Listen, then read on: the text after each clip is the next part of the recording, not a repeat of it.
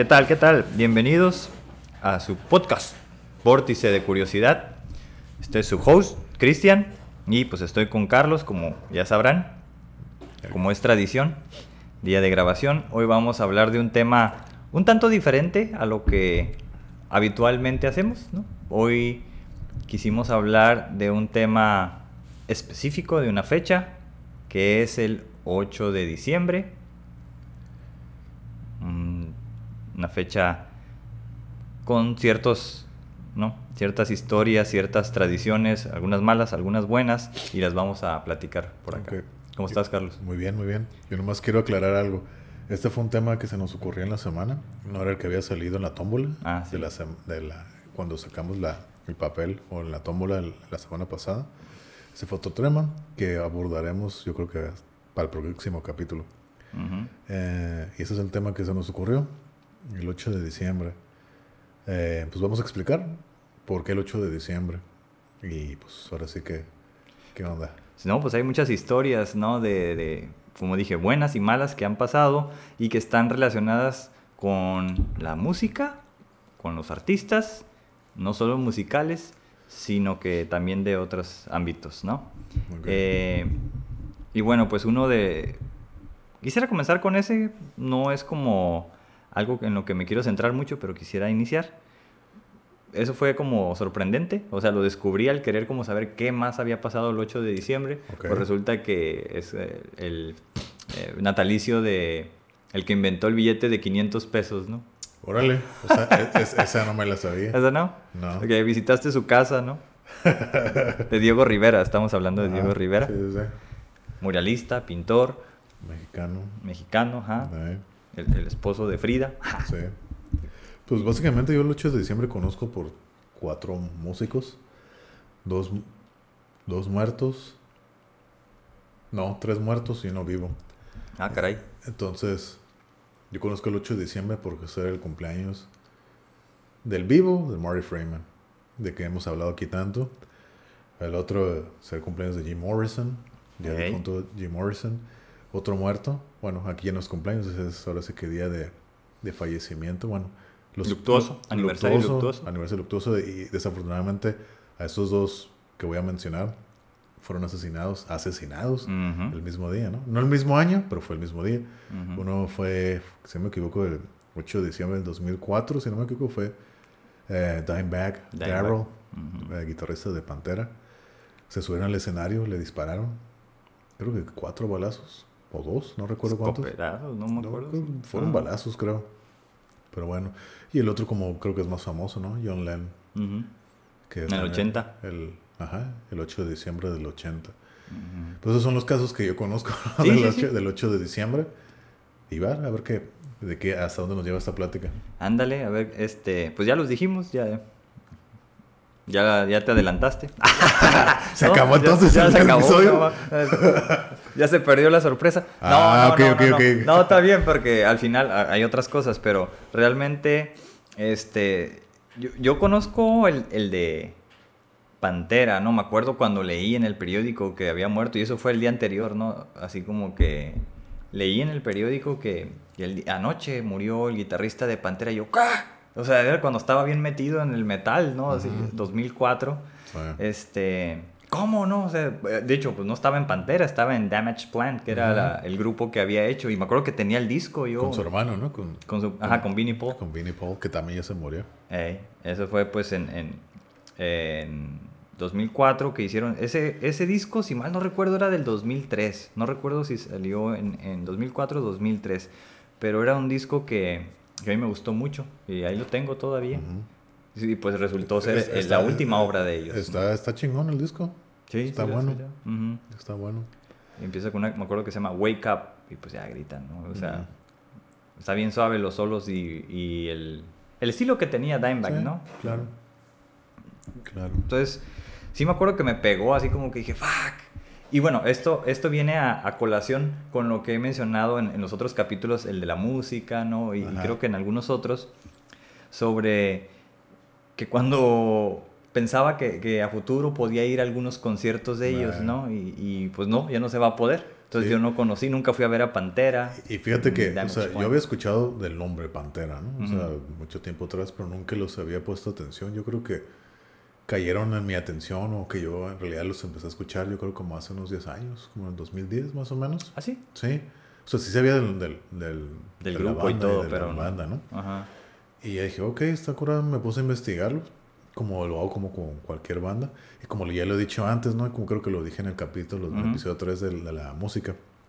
Yo conozco muchas bandas por los guitarristas, entonces, porque pues a mí me gusta tocar la guitarra y fue cuando estaba aprendiendo, ya me lo tenía más en serio. Yo empecé a tomarme en serio la guitarra por eso del 2006, Mm. febrero del 2006 Ok. más o menos. Entonces tenía básicamente como cuatro años, empecé a descubrir muchos guitarristas, muchos géneros nuevos gracias a los guitarristas y bandas. Ándale. Entonces uno de ellos que oh, mencionaba- mencionaban mucho era Dimebag. Dimebag, ¿quién es ese Dimebag, Dimebag? ¿no? Ajá. Y más en el género del metal. Entonces empecé a escuchar y dije, ok, está chingón. Como así descubrí a Zach Wild también. Mm. Y que eran bien compas los dos, ¿no? Zach Wild Ándale. y, y, y Dimebag. Y por eso la famosa canción de Black Label Society, que es la banda de Zach Wild, de In This River, ¿no? Ujú. Dedicada a Dimebag. Eh, está muy curada la canción. Muy estilo Zach Wild. Y la verdad, pues, está curada el estilo de... Creo que el estilo de Pantera era único. Era un metal raro, creo que le llaman groove metal, ¿no? Porque tiene un ritmo raro. O sea, no es un típico ritmo metalero. Tiene un, rit- tiene un groove. Esa, incluso la batería, pues al final es lo que genera el ritmo. Tiene un ritmo raro. Eh, la guitarra, los ritmos de la guitarra, de todo, toda la instrumentalización es diferente. Está curada, estaba interesante, creativo, Ujú. Dimebag. Eh, era, creo que era bueno. Y, y algo que yo he escuchado mucho, yo- cuando ya lo conocí, ya era muy tarde. ya, Sí, ya, ya ya había era- muerto igual. Me quedé con las ganas de verlos. Órale. Pero ya fue mucho después, ¿no? Seis años después me enteré de que, oh, ya se murió. Porque cuando dije, oh, están chingones, quiero ir a verlos. Y que investigo y puta madre, Órale. O sea, pero antes de eso no, no, no, no, habías no, no, no, no, no. caído O sea, en cuenta que había muerto ni No, nada. no, porque no, no estaban eh, dentro de mi radar. Ya. Entonces, te digo, yo los descubrí después. Mm. Había escuchado la banda, Pantera, Pantera, dije, "Ah, esa mamada que, ¿no? Ya que me puse a escucharlos, Eh. dije, órale, están chingones estos vatos, ¿no? Y está perrón. Y la, pues, la voz de Phil Anselmo, Ujú. Pues muy peculiar y todo, ¿no? Está, está, está chingona la banda. De vez en cuando todavía lo escucho. Está interesante, pero si les gusta ese tipo de, de- de música, pues los recomiendo. Y si nunca lo han escuchado, mucha gente que, me, que, que no es muy fan del metal y que y le pregunto, oye, ¿qué es lo así lo más así pesado que has escuchado? Mucha gente me dice Pantera. Pantera. Y yo, pero pues que estoy acostumbrado, digo, "Ay, esa madre que está bien ligerito. O sea, que, ¿Se te hace ligerito? no ligero, pero no se me hace que, uy, pesado, pesado. Está, Ay. pesa, está pesadón acá. Y más la canción tan Ajá. simple, la de walk, Walk. walk, ¿no? O sea, camina. Ten, tererenen, Ey. tererenen. Es un pinche riff bien sencillo. Ten, walk. O sea, está curada la canción. Y el riff se hace cuenta que estás imaginando que estás caminando. Walk. Igual tiene muchas, o sea, está agresivión, pero está curada. Para mí, yo creo que, que estoy más metido en ese género, pues no se me hace así como que, uy, qué pesado está. Se me hace Mm. algo normal. No, a lo mejor sí, ¿verdad? Porque Ajá. pues tienes como ya, eh, dices, en tu radar tienes conocimiento de muchos otros grupos Sí. que tocan así. A lo mejor antes o posterior a él, ¿no? O a ellos. A mí sí, en aquel tiempo, sí se me hacían muy pesados, pero tenían sus baladillas, ¿no? Y Ah, tenían sí, al- claro. canciones aceleradas, tenían unas tumbadas, que es esa, ¿no? La walk es tumbada, yo le llamo Ah. tumba pues... Tum, tum, Ajá, exacto, ¿no? Esa es lenta, pero pesada, tumbada. Y en aquel tiempo a mí sí me pegó, no me acuerdo, me acuerdo que sí hasta lloré, así dije, fuck, no, no sé por qué. El. Ah, porque tienes como, bueno, yo tenía proyectado algo así como que en él de que yo lo quería ver, ¿no? Simón. Y bueno, fíjate, fue, fue en 2004. Ujú. Para ese tiempo, pues ya se había muerto, como había dicho antes, el de Nirvana, ¿no? Kurt Cobain, que Sí, quería ver a. Nirvana. Y eso fue... Diez lo años supe antes. En el Diez- 94, diez años exactamente. antes, ¿eh? Y luego, en el 2002 muere, eh, creo que se llamaba eh, de- Dave Williams, el, el de Drowning Pool, que era una Mm. bandilla que iba emergiendo en el 2001 y en el la de 2002. Bodies, ¿no? Es el que canta las Bodies. Ajá. Y pues ese disco yo lo tenía Y se me decía bien perrón, ¿no? Entonces decía, yo quería verlos a ellos. Y Sí, que sale que, que lo encuentran muerto en el Lost Fest, ¿no? Del Ujú. 2002. Ajá. Y yo, puta madre, ¿no? Y entonces en, en 2004 pasa esto y dije, otro, o sea, otro que, se, que cae, ¿no? Pero esto que voy a decir fue algo que, como que fue un gran shock para ajá, todos. No sé si, si posteriormente ya haya pasado uno así o, o sigue siendo el único, pero parece ser que es el único artista que ha sido asesinado en un escenario. El único músico que ha sido asesinado en el escenario. No sé, la verdad ese dato no te lo sabría decir, no lo sé. En aquel tiempo esa fue la noticia, porque decían, o sea, cuando tú vas a un concierto, pues, o sea, aunque sea metal o lo que sea, música locochona, como lo quieras ver, no pasaban esas cosas, ¿no? Ni en los más hardcore. Entonces esto fue como, pues ya decían Por- que era un vato que estaba enfermo. Por lo que tengo entendido en el, en el mundo de hip hop y rap, eso sí era muy común, ¿no? No, no que se subieran al escenario, pero dispararse entre las razas sí es común. Ah, Eso- bueno, sí, Eso sí, era sí. muy común, Ajá. pero no que... No, igual, no, No, que- han matado, bueno, asesinaron a muchos, ¿no? Sí, Pero no en el escenario. no sé, la verdad, eso sí Ajá. no sé. Entonces, Pero- yo me acuerdo que ese fue como parte de, la, de las noticias y, y era como el shock eso de que, o sea, no manches, ¿qué va a pasar con nosotros? Que, que tocamos música que, que hace que la gente se prenda y se encienda Sí. y pues de repente también que se ponga violenta, ¿no? Ah. Entonces, algunos, me acuerdo que entrevistaban a, a varios de los este, músicos, compas de, de Dimebag o que lo llegaron a conocer y pues todos estaban así como paniqueadillos en aquel tiempo, ¿no? De Sí. qué va a pasar. Y fíjate que algo que he escuchado, bueno, entrevistas y todo, ¿no? De allá después de Dimebag, por ejemplo, su esposa, una vez vi Mm. una- su entrevista que le hicieron, ¿no? Bueno, pues yo nunca lo conocí, pero todos decían que eran pues, un, un vato así bien a toda madre con todos, Ujú. acá bien sencillo y todo, ¿no? Entonces, y que ella dice que mucha gente, pues fanáticos se le acercan y todas las historias que le cuentan, que los fanáticos, experiencias que tuvieron con él, todas eran cosas buenas. Nada, dicen, yo no he escuchado a nadie que me diga nada malo de ese güey. Entonces dije, órale, pues está bien. Entonces está bien curada porque ella se tiene tatuado, lo tiene tatuado a él aquí en el antebrazo. Entonces, por ejemplo, si le toma una foto, ella pues, hace como la, con los dedos, el peace and love, Para que y en el antebrazo para que salga él. y él Ah, sale en la foto órale. también, ¿no? Ella sale, y cuando sale el Dimeback lo tiene aquí tatuado Órale. en el antebrazo y él sale siempre. No, no, no Entonces sabía dije, órale, eso. qué curada, qué toda madre. Pero pues sí, pues, Pues fue un día negro, me acuerdo, para la música, una noche negra.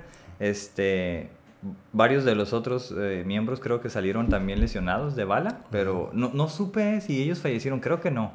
Pero la verdad, así como que perdí totalmente la pista, o sea, esa banda pues se deshizo, eh, quedó el hermano, que era el baterista, y a él pues la batería lo, digamos que Lo fue su escudo, no le pasó nada. Pero. Vinnie Paul tenía otra banda, ¿no? Que se llamaba Hell yeah, Hell Yeah. sí. Pero eso Hell creo yeah. que fue posterior. Sí, sí, ya fue después. ¿no? Ajá, Y- hizo otra Y, exactamente. y el bajista era el hermano de Troy Sanders, que es el bajista de Mastodon. Bueno, pues esos güeyes son como cinco Sanders, cinco, cinco hermanos. Mm, Pero el, el bajista creo que era el, el hermano de Troy Sanders. órale. Kyle Sanders se llama, Kyle Sanders. Pero ahorita que dices que suben al escenario a dispararse, por ejemplo, hay una banda que yo conocí precisamente viendo a Mastodon en vivo, que se llama The Eagles of Death Metal. Órale. A mí no me gustó la banda, se me hace muy, no sé, no sé cómo decirlo. Pero en, el, en el- esas dispa- en esa,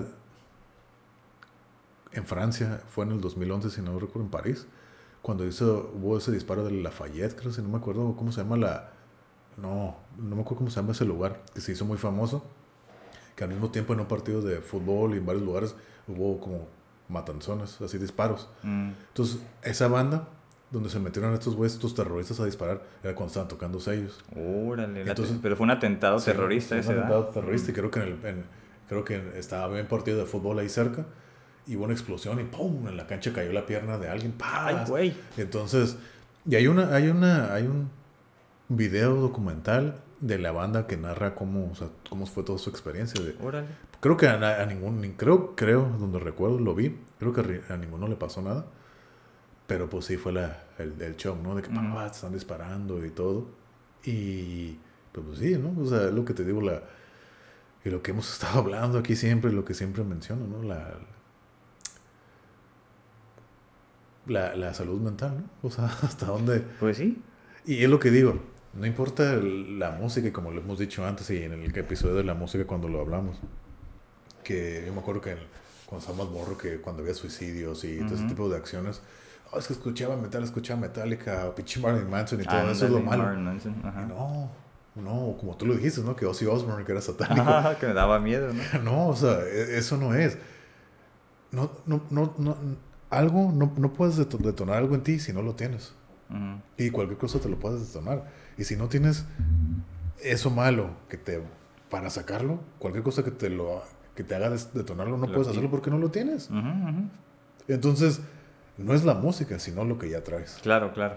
Entonces, Es y, cual- y cierto. cualquier cosa te lo puede detonar, Mm. no nomás la música. Sí, este tipo de música es más acelerada y oh, te pones la energía. Y es, es algo que a mí me gusta de esa música, la energía que te hace sentir, como ya lo he dicho aquí muchas veces. Aquí yo lo siento aquí en el pecho, la energía, y lo recibo. Así Ah, claro, ah, y se siente bien a todo dar. Pero yo así lo siento. Ujú. Pero, de ahí no pasa, exacto. Ah, exactamente, es como te digo, ahorita me pongo- vamos a poner pinche Cannibal Corpse, ¿no? no por eso va a salir acá a matar raza. O sea, Mándale los platillos. Ah, o sea, yo no voy a, no voy a salir Pero de ahí no pasa, ¿no? Incluso lo puedo, lo, lo puedo escuchar y me quedo, "Mm, la verdad, eh, ya hasta eso no llego yo. No, a mí no me gusta. Me quedo, "Mm, ok, órale. ¿No? Mm. Y ya, ¿no? Como por ejemplo, una banda que hablamos también, que tú, que tú sí los presenciaste en vivo, yo no tuve la fortuna de verlos, de Dillinger Escape Plan, ¿no? Mm. A mí me llama, no me gusta la música de esos güeyes, no me gusta. Se me hace ya puro pinche ruido ese para mí, puro todo, o sea, desafinado, o sea, todo desafinado. De hecho, me puse a ver un video, creo que fue porque me dijeron que esa presentación de esos güeyes estuvo acá bien hardcore, porque tocó, eh, cantó Chino Moreno en los Deftones con Órale. ellos. Entonces que ese güey estaba bien sorprendido, esos vatos, y me dije, ay, güey, la madre, esos güeyes están bien locos. Entonces dije, ah, Sí, quiero, sí, sí. quiero verlos. Fue en el, en el, ¿cómo se llama? Golden God Awards, que hacen Ah. como de metal de cada, a final de cada año. Sí, una ceremonia de premios, Ajá, ¿no? de puro metal, ¿no? De puro y diferentes, ¿no? Creo que fue en el 2013. Dije, ah, y sale toda la presentación de esos güeyes de, de Dillinger Skin Plan. Sí, lo vi.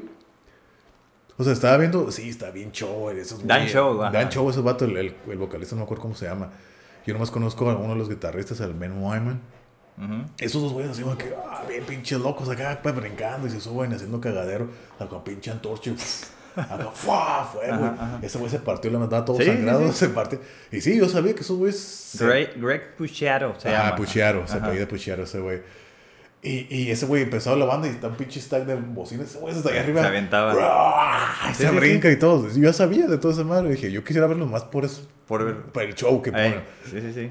Y dije, no, yo, no, yo nomás estaba viendo y ay, me daba ese, como dicen en inglés, cringe. Y dije, oh, esos güeyes se van a caer, se van a torcer algo. Ey, sí, y sí, sí, sí. siempre tocaban lastimados esos vatos Ey. porque... Y luego al final madreando toda la batería. Pero bueno, lo que, a lo que voy es de, ya musicalmente, pues, yo no encontré nada Como atractivo. atractivo. Sí. Y ni siquiera es una voz.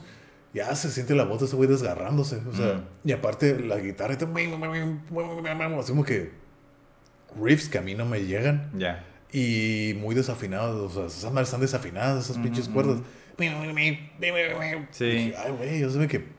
Si mal no ¿por qué- recuerdo. ¿Por qué estos güeyes hacen tan.? ¿Por qué Ajá. tanta gente los dice que están bien cabrones? A lo mejor por el show y todo. Y he escuchado música de esos vatos, así que. No, no, no puedo terminar de escuchar una rola de estos vatos. Ujú. Porque así me que. mm, no encuentro. O a lo mejor que quiero eh, ponerlos en una categoría. Ya. Así en un género. O sea, sé Ajá. que es metal, ¿no? Pero como categorizarlos. No, y no sí, encuentro y no me llena. O sea, no. No, no. No, es como que no, no me gusta. Creo que están considerados como hardcore, algo así, si Ajá, mal no como recuerdo. hardcore están esos vatos. Y pues creo que usaban guitarras de, de siete cuerdas, entonces Ujú. era más pesado y todo. Pero sí, o sea, no sonaba melódico, la verdad no. Como que Pero, entre, o sea- entre hardcore, progresivo, no sé, no, está raro. ¿Quién sabe? Yo la verdad no, o sea, me, me gustó verlos en vivo Más que porque... en el show, ¿no? Supongo que es lo que Sí, jaló el o show sea, de fue- esos vatos. O sea, ya cuando, cuando llegan a, a ellos, que eran los que le... Fue un concierto de Soulfly. Ajá. Entonces fue previo a Soulfly, ¿no? Ya eran Sí. los, los- la última banda, de, habían pasado como cuatro. Y yo dije, bueno, pues ¿quién son estos? La verdad no, nunca los había escuchado. Eh. Y la verdad que sí me ¿En- sorprendieron. en qué año fue eso? ¿En qué Eh, fue? Como en el 2008. 2008. Pero esos güeyes se retiraron hace que como unos 5 años, yo creo, más o menos. Mm, ¿Quién sabe? Pero Bien fíjate jodidos que- que, estaban. Seguramente, ¿no? que se metían esos vatos. Y así varios, ¿no? O lo mismo pasó con los de Pantera. Eh. Bueno, al menos con, con el cantante, ¿no? El y realmente yo creo que tiene que ver el, el tiempo en el- cuando los descubres, ¿no? Por ejemplo, Sí. yo estaba más morro, ¿no? O Sí. sea, estaba más joven. eh, me llamó mucho la atención, digo, no estaba como que tan morro, no eran 17 años, pero, pero era muy divertido, muy, muy, muy divertido verlos, ¿no? Entonces, me gustó, pero así como que los para seguirlos... Escape Plan. Sí, pero no fueron como el, el ¿cómo le llaman? El highlight de la noche. No, Ah, a mí me no, gustó no. otra banda que estaba Prong, ¿no? antes. ¿Qué dijiste? ¿De Prong? No, ese fue en otro. Ah, ok. Los de Bury Your Dead. Ok. Y, y, por ejemplo, ellos hicieron algo que yo nunca había visto, ¿no? O sea, es- estos güeyes se subían al escenario, brincaban y todo. Te digo que este vato fue en el House of Blues, entonces se subió a donde estaba el, el grupo. Se, eh, se subió a, a donde estaba más bien el- las bocinas y todo eso. Y se subió para darles un platillo a los que estaban arriba en el segundo Sí, piso. Ahí sí los alcanzan, ¿no? Así de volada. Sí, sí, sí, ajá, Sí. se me hizo bien suave porque dice, "Ah, ch- Dios", no solo el platillo, del stand del platillo, Ah, así sí, todo completo, toma, te lo dije, Ah. oh, qué cool, ¿no? O sea, Ah. eso estuvo suave. Pero creo que era la última fecha del tour, entonces era como que algo ya, especial, ya, man. ajá. Ya puedes regalar. Sí, y, y por ejemplo, Bury Your Dead, pues el cantante cantaba melódico y gritaba. Entonces era Ok. metalcore, ¿no? Eso me gustaba a mí, ese estilo es el que me gustaba. Y me sorprendió porque yo no había eh, escuchado que cantaran así. O era gritos o era Sí, melódico. Pero, la, ajá, entre esos dos, bueno, era como Kill Switch Engage, muy parecido. Mm, Pero el, el- el que canta melódico, porque el Sí. primero era también puro grito. sí. Lo mismo en Your Dead. Era, Sí. era uno que cantaba puro grito y luego Ujú. entró este vato y ya le metió más, este, Más melódico, ¿no? más melódico, así como Ujú. baladas y luego gritos y todo, se me hacía bien suave. Entonces ese vato brincó al- a, la, a la barrera Mm. y cayó parado, entonces así como enfrente de mí. O sea, se dejó caer del escenario. Y cayó ahí parado en la barra. Sí, Ajá. no, no, pues como que tiene un stand. Ajá, y yo me quedé así como que, "Ay, güey", así como que, no, o sea, porque estaba como de mi size. Ajá. Y pues sí me quedaba como muy arriba, ¿no? Yo así Ajá. como que, espérate, estaba poniendo ahí los huevos en la cara, casi. Espérate, ¿no? Así Es- me tocó con el John Five, así con los huevos en la cara. Sí. y luego, como ese güey está chiquito, así Eh. que. Ok. Ah, acercó. con los huevos así en la cara, no ¿no? pero las morras de al lado, sí, Ah, ah, que no sé sí, qué, que. Ah. capacito y no sé qué. Entonces, e- estuvo botana, pero lo que me sorprendió de esa banda es que al final, nunca lo había visto, nunca había visto eso, ¿no? La banda se llama Bury Your Dead. Ujú. Entonces, eh, dice, vamos, ustedes cántenlo con nosotros, es muy sencillo, ¿no? Solo tienen que decir lo que yo digo. Y yo dije, pues, ¿qué va a decir, no? Ajá. Dije, a lo mejor va a estar difícil, y no. Y entonces empieza acá el riff y la batería no. Tan, tan, tan, tan, tan, tan. Tan, tan, tan, tan, tan, tan. Así, ¿no? Ok, ya lo, ya lo tenemos. You got it, you got it. Sí, pues todo, Simón, ¿no? Y ya, bury your fucking dead. Ajá. Bury your fucking dead. Y todos gritando eso. Y Ajá. así como un minuto gritando Sí, eso. sí, huevo. Y oh, estuvo bien chingón. Pero digo, fue como el, el highlight para Ajá. mí. Porque Sí. me sorprendió. O sea, nunca había visto Pues eso. La, la interacción ya porque estás interactuando con el público. Sí, ¿no? Y era el cierre. Fue lo Se hace último. una energía más cabrón. Ajá, y tú acá bien perrón acá eso dijo, oh, no sé. Claro, Y ya pues digo, luego surgió la otra banda Mm. y pues ya estaba como que bien bien emocionadón y dijo, "Oh, estos güeyes, o sea, era como unos pinches demonios, ¿no? En el escenario. Como tipo, me imagino que Slipknot, que nunca los llegué a ver, pero me sí- imagino que así. Yo sí los he visto Slipknot. Y fíjate, yo creo que a lo mejor por el venue, el lugar donde lo vi, Ah. no lo pude apreciar tanto porque fue ahí en el en donde fuimos a ver a Mega de The Testament. No, pues está bien lejos. O sea, yo creo que fue más a la misma altura. Igual, sí se veía el desmadre esos vatos. Pues que. para son gente- nueve, ¿no? Ajá, para la gente que no conoce Slipknot son nueve güeyes, son nueve músicos, ¿no? Es el vocalista, dos guitarristas, el bajista, el baterista, dos percusionistas, el Mm. DJ, ya no sé cuántos llevo. Pero son nueve cabrones. sí. Y el DJ es el más loco, es el más loco, ¿no? El que anda acá brincando y corriendo y Ah, todo. órale. Ese güey, ¿no? Y se anda brincando acá. Y, o sea, te pone todo el escenario como para que se anden moviendo por todas partes los güeyes, ¿no? Pero el DJ es el como que el más loquillo. Mm.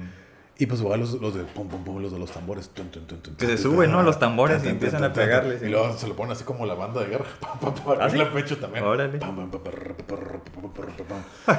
Está curado, o sea, es un show. Estás viendo nueve cabrones así Ajá. corriendo en el, en el escenario. Pues sí, te entretienes, ¿no? Pues yo no sé ni para dónde voltear. Ándale, eso es Está parte del show. ¿no? Pues, eh, pues una que otra cancioncilla está curadilla. O sea, no soy fan de esos güeyes. Yo, yo tenía las ganas de verlos. Así que, a ver, Mm. qué pedo con estos vatos, ¿no? Y sí, pues me tocó verlos. Y no, pues no me tocó con la, con la formación original porque ya se había muerto Paul Gray, el Ah, bajista. ¿no? Ujú. Ya era el bajista nuevo. Pero, no, de hecho, sí, nomás ese güey era el nuevo. No me acuerdo si había otro vato nuevo. Pero me tocó verlos, fue hace como 4 o 5 años a verlos, esos güeyes. ¿Y todos hacían acá sus destrozos y todo? Porque yo pienso o que sea- si los voy a ver ahorita, no, ya están rucos, ya no van a querer acá. No, o sea, era- andaban brincando y todo, pero no, no, no era así como que desmadrosos como antes. o sea, Ajá, ¿verdad? por eso digo, ya, O ya sea, no pues tenía se paraba.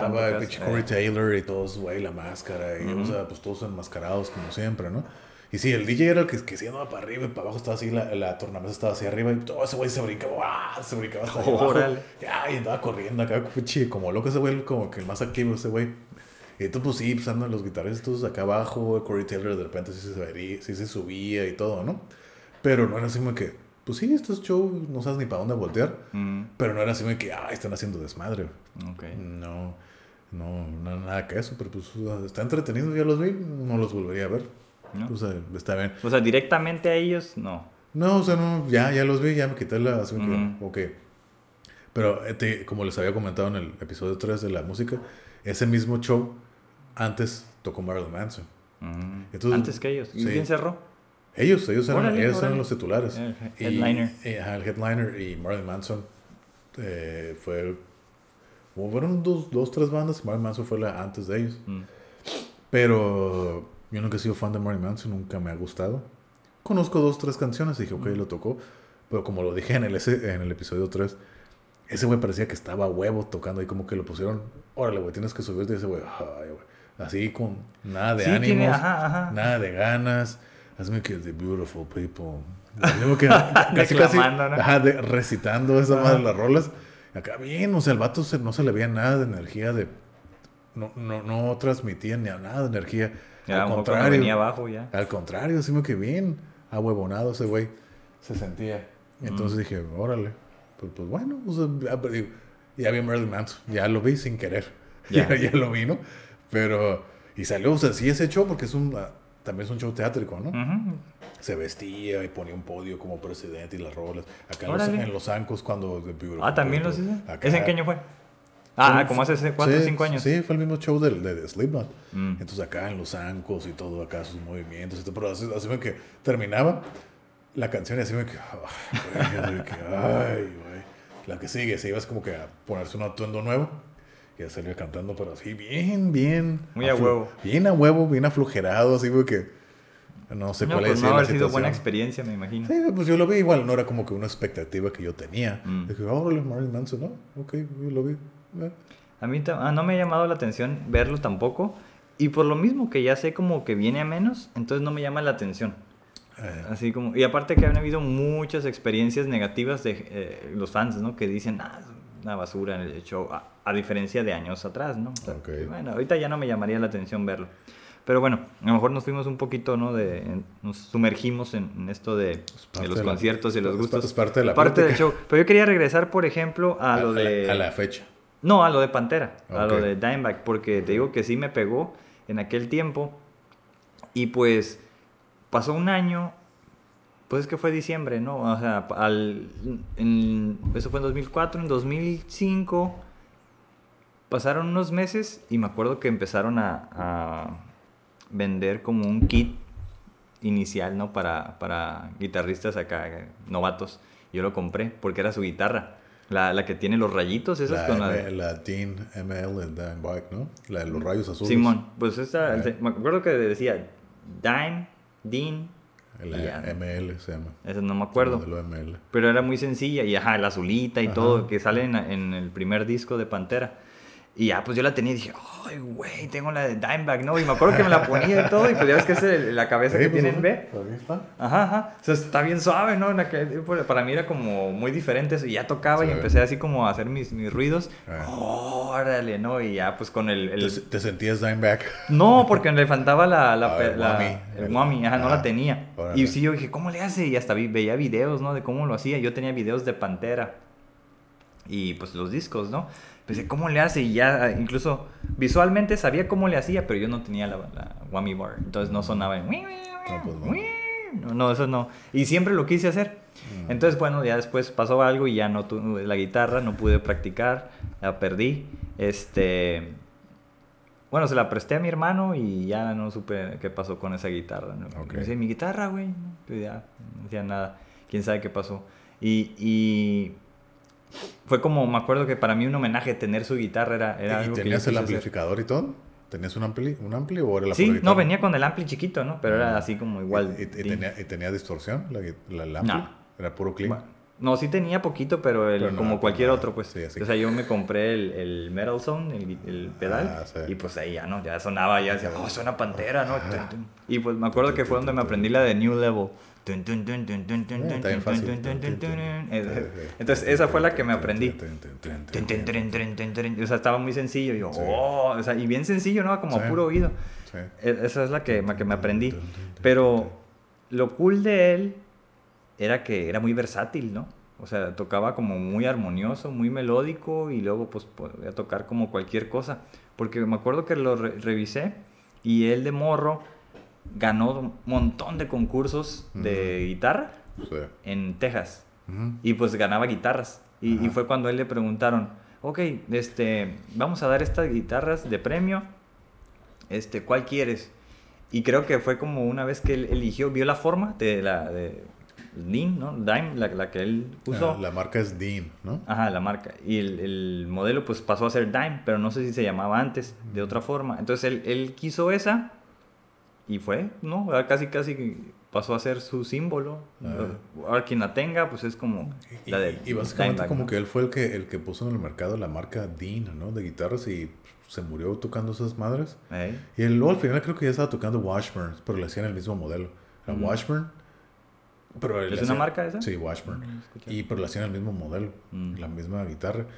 Y algo, un dato curioso para ahora que los fanáticos de Gear Geeks de guitarra, para los que no sepan, Dimebag tocaba amplificadores de, de, de- ¿cómo se llaman? De transistores, no tocaba de bulbos. Mm. Entonces, y es lo que él decía, mucha gente cree que tocó de bulbos. O sea, pues son los más profesionales, así como esos y todo, ¿no? Que son los que todos los músicos usan. Dice, no, yo de transistores. O solid state, como le llaman en, en inglés. Y supuestamente, pues esos no son, no que no sean, no que sean malos, pero no serán más orgánicos y natural como uno de bulbos. Entonces él tocaba su, era sus, su guitarra Dean y sus, y sus amplificadores Randall. Ah, sí, Randall. Y al final la, la compañía Crank, la compañía Crank de amplificadores le hizo su, su modelo de amplificador que se llama el Franken, Franken, Franken, Franken algo, Frankenstrad, no, Franken, algo así, güey, pero el- incluso sacó sus pastillas, que eran los Dimebuckers, ¿Oh, estaban sí? los Dimebuckers también, tenía su guitarra, luego ya la, luego sacó su forma un poco más, como más afilada la Ujú. guitarra, el Razorback. Razorback, ajá, Razorback, a mí no me gusta ese estilo. Sí, se veía bien suave. Sobre Y- todo la que tenía, una que tenía como metal de ese, Ajá. que lo puedes encontrar, no sé, en algunos lugares en las escaleras, Ajá, exacto. que con derrapante, así ese ajá, tenía. esa la oh, guitarra. estaba bien perrona. Sí, pero fíjate, como tú dices, tú dices que era versátil, más o menos se me hacía, bueno, a lo poco que yo escuché de Pantera, pues sí, era, un- era un guitarrista de metal. Y sí, era rápido, o sea, no sé por qué, visualmente si tú lo ves a ese güey, no, yo no me hubiera imaginado que será así Shredder, ese vato, así Ujú. que ya lo dice, ah, cabrón, este güey toca rápido y todo, ¿no? Pues sí, o sea, sabía tocar, Pero es que siempre estaba bien pedo. Ajá, y aparte, ¿no? O sea, pues él era músico como tú dices, ¿no? Ganó muchos concursos de morro, pues su papá era músico y les enseñó a los dos. Entonces, por eso sabía desde morrillo.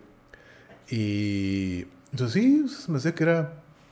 No se me hacía nada sobre espectacular. ¿No? Pero sí tenía su estilo, ¿no? No, O sí, sea, tenía su estilo. muy definido. Pero, eh, eh, o sea, lo escuchas, es Dimebag. Ajá, exacto. Como muchos músicos, bueno, uno que está adentro en esto que escuchas, como tú escuchabas, es Marty. O yo escucho, oh, ese es Wes Satriani, oh, ese es Steve Vai, oh, ese es Zach Wild, luego los escucho, oh, ese es Tony Iommi. O sea, ese es Eddie Van Halen, que ya también falleció, ¿no? Ah, ándale. Eddie Van Halen está Ah, bien. que hay una anécdota ahí precisamente, ahorita la voy a contar. Entonces, todos esos, o, o sea, pues uno que ya está metido, pues ya puedes identificar, ¿no? O ese es Jason Becker, o Jeff Ujú. Loomis, o Rusty Cooley, o quien sea, ¿no?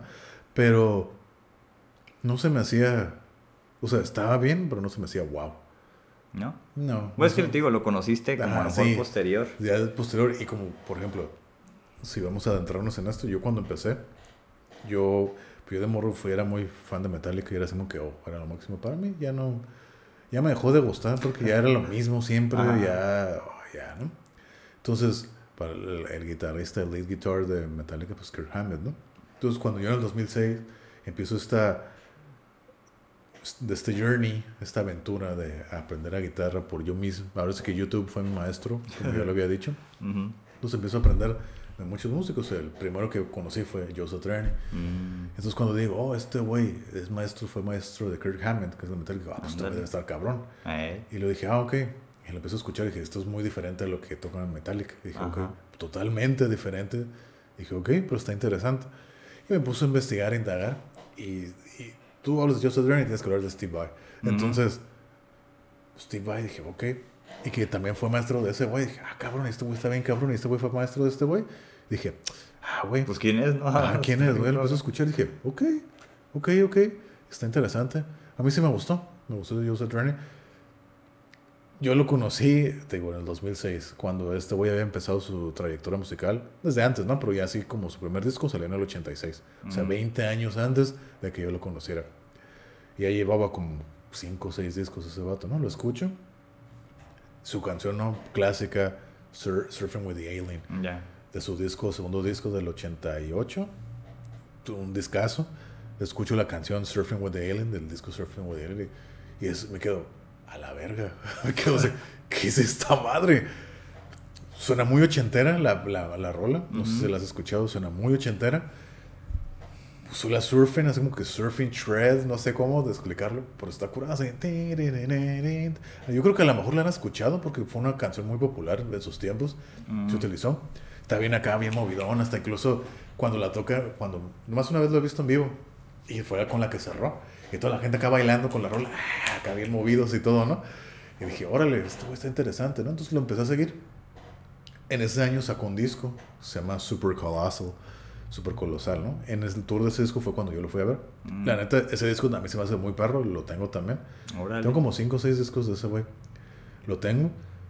Ese disco se me hace bien completo. Tiene buenas rolas. Y la canción Super Colosal está así como que bien pegada. Era ten, ten, ten, ten, ten. O sea, está muy curada. Y tiene una canción que me gusta, una baladilla que me gusta mucho. que Se llama 10 Words, ¿no? 10 palabras. Me gusta muchísimo esa rola. Entonces lo puse a conocer. Tengo un DVD live de ese güey. Dije, oh, este güey está perro. Me gustó. Más que nada, lo que me gustó de este güey fue el la maestría y la esprezatura con lo que toca la guitarra, ¿no? O sea, como que con la simpleza que lo hace, ¿no? Y la, sin esfuerzo. Dijo, Ujú. este güey está cabrón, ¿no? Y como les comento, Steve Vai es otro güey que fue alumno de ese güey, pero creo que en este caso fue Steve Vai, siendo el alumno, superó al maestro por mucho. Mm, Entonces, Creo que sí. sí, por mucho. Y yo, y yo creo que lo dije en el capítulo 3, episodio 3, para mí, sí, ahorita podríamos clasificar así como que músicos genios de la actualidad. Para mí Steve Vai sería el número uno. Mm. Para mí. No me gusta su música. Ojo, a mí no me gusta la música de Steve Vai, pero sé del virtuosismo y la que maestría que, Ajá. tiene ese güey. Ujú. Y a mí se me hace que admiro su, su musicalidad. Y como lo dije también en ese episodio, yo creo que más dos músicos he visto que transmiten esa alegría por tocar música. Mm. Que uno es este güey, lo he visto dos veces en vivo, el mismo año. Y el otro que no lo he visto y pues nunca lo va a poder ver, que es Jason Becker, ¿no? O sea, Ujú. la emoción Por para tocar. Para Ajá. tocar y ves la expresión, te transmiten eso, ¿no? Por ejemplo, yo soy Triani, toca y No, está así. sí, ¿no? como trae sus lentes y siempre, todo. ¿no? siempre Ajá. trae lentes. Y así me quedo, ok, sí ves la expresión y todo así, pero no. Ves el. Es más mecánico, más técnico. Ujú. Y, y Steve es todo lo contrario, sí es técnico, pero demasiado expresivo. Expresa que- demasiado, Ah, las Ajá. caras, sus movimientos. Satriani sí expresa con los solos, así como en las altas- Sí, notas ah, más sí, altas, que- ¿no? Ajá, sí, como que todos. los- ajá, pero- sí lo ajá. siente, ¿no? Pero Steve Vai toda la rola, es, ves, la, la- ves la felicidad Ujú. y todo se contonea y se mueve y ves la Ándale. cara y todo. Entonces, ay, pues eso te lo transmite. Y se ve que la están pasando bien a toda madre. Entonces dije, oh, ok, este güey está chingón, ¿no? Y Sí. aparte que la vez que fui a verlo, interactuó con el público acá, subió, ay, todos. Y Órale. compuso una, compuso, compusieron una rola, así como subió una muchacha y un, y un vato. Y entre todos compusieron una rola así, pum, improvisarla. Mm. Así me quedó, órale, esta interacción y todo. Y como la vez que lo fui a ver, que fue como el 2016, sí, fue el 2016, fueron 25 años de su disco, el famoso disco de Passion and Warfare de, Ujú. de, de Steve Vai. Entonces hizo un tour de ese disco después de 25 años porque en realidad nunca hizo un, un tour No, de pues ese no, en disco. aquel tiempo no. Entonces lo hizo. Y entonces estuvo curada esa dinámica que estaba ahí y en la pantalla ahí del escenario salieron varios guitarristas, ¿no? Que dándole ah, felicidades, ¿no? Salió Yusuf. Trani, salió Invey Malmsteen, salió John Petrucci, salió creo que Paul Gilbert, salieron muchos, John- eh, Steve Lukather, Vinnie Moore, un montón. Oh, gracias, güey, acá, ¿no? Todos saludando. Pura leyenda. Ajá. Y entonces, wow, muchas gracias. Y entonces, y, y tocaban así rolas, así que en la pantalla John Petrucci y este güey acá tocando. Y luego otra, Oh, Joseph loco. Trani y ese güey acá tocando con ese güey. Y como les digo, Joseph Trani y Steve Vai, pues esos güeyes son compas desde niños. Y eran vecinos y se conocían y pues güeyes son como hermanos, ¿no? Y han compartido el escenario Muchas veces, ¿no? El G3. infinidad, infinidad de veces, ¿no? Pero, o sea, y se ve curado, o sea, la, la, la amistad que tienen esos güeyes. Y como, y como digo, aquí sí el, ma- el alumno superó al maestro, en mi gusto. Y eso que no me gusta la música de Steve Vai. Sí. Pero- pero Le mete sí. mucho efecto, mucho Sí, sonido, Mucho ¿no? sample y todo eso ah, no me gusta. Yo no lo he escuchado tanto, pero sí me ha gustado lo poco que le he visto, ¿no? Por ejemplo, ah, he visto algunos conciertos en vivo y eso que dices, el cómo expresa, el cómo toca, todo eso es muy bueno. Pero sí creo que me gusta más lo que él transmite, me gusta más que Satriani, te digo. Ajá, sí, sí, no porque sea como más robotizado, porque. Pues para esas y esas vamos, va a ser pues, es un robot luego Sí. enmascarado, ¿no? Sí, pero sí, me gusta mucho más lo que produce, ¿no? Pe- Pero fíjate que algo que me gusta de Steve Vai es como 30 años con su guitarra, que es, es un ícono en el rock, ¿no? Su- Ándale, su- también tiene su propia guitarra. Su jam, ¿no? Su jam que acaba de sacar. Y tiene el jam. Y de hecho, fíjate un dato curioso. Que él lo cuenta. En los a finales de los 90 cuando Korn empezaba así oh, a pegar. La guitarra que usaban esos güeyes, ¿de quién crees que era ese modelo? ¿Mira de él? De Steve Vai. Órale. Porque él fue como que de los primeros que lanzó la guitarra de siete cuerdas. Oh. Entonces los de Korn la usaban. Entonces cuenta la historia de Steve Vai que él iba en su carro y ah, estaba tocando Korn en el radio. Y dijo, ah, cabrón, esos sonidos yo los conozco. Entonces paró. Estaba escuchando las rolas de Korn. Oh, esa guitarra es la mía. Ah, sí. Esa es la mía, esa es mi guitarra. Su- se llama Universe, la que sacó. Se llama Universe, la de siete cuerdas, ¿no? La famosa guitarra blanca de Jam. Su Mm. guitarra icónica de seis cuerdas, blanca con los... Los florecitos o Con las así. flores y todo. ese ¿Era inlay. esa? Sí, esa es la Jam. La Mm. Universe es la de siete cuerdas, pero esa no es blanca, esa es negra y tiene los, las figuras de los indicadores de los frets. Es como una pirámide que se va deshaciendo. Cada Mm. fret se va haciendo Órale. Es la de siete cuerdas. Entonces es la que usaban los de Korn. Así que, ah, cabrón. Ese güey se quedó, oye, pues esa es mi guitarra, ese sonido yo lo conozco. Entonces, Órale. el, el chugging de, de las siete cuerdas, se quedó, ay, pues esa es mi guitarra. Y, y dice, gracias a mí, Korn se empezó. Después ese güey dice, gracias a mi guitarra, Korn empezó a crecer. Órale. Entonces, no que, órale. Y entonces, sí, o sea, está curado. Y algo que me gusta, tanto musicalmente ha innovado, como su guitarra ha cambiado. Oh, sí, sí, incluso, sí. incluso hay un documental de, de, su, de su- más de su guitarra. Mm. Todo el proceso que hubo y todos los cambios que le ha hecho y todo. Y acaba de salir, sacar, creo que el año pasado, un modelo nuevo. Otra guitarra nueva que se llaman los Pia. Pia, es como, es como una versión. Está la Jam, que es su clásica, y luego la Pia, que esa es como que más moderna, está más, más redonda, más como Mm. más aerodinámica y todo es diferente.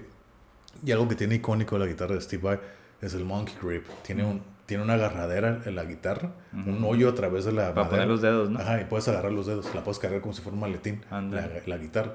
Eso también lo tiene, pero tiene un diseño diferente, son como Ujú. dos gotas.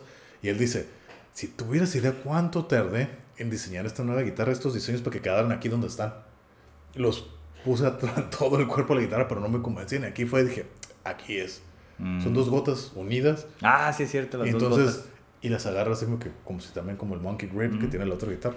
Y dice, esto me tomó semanas, nomás saber dónde ubicar las gotas. Eh, dije, órale.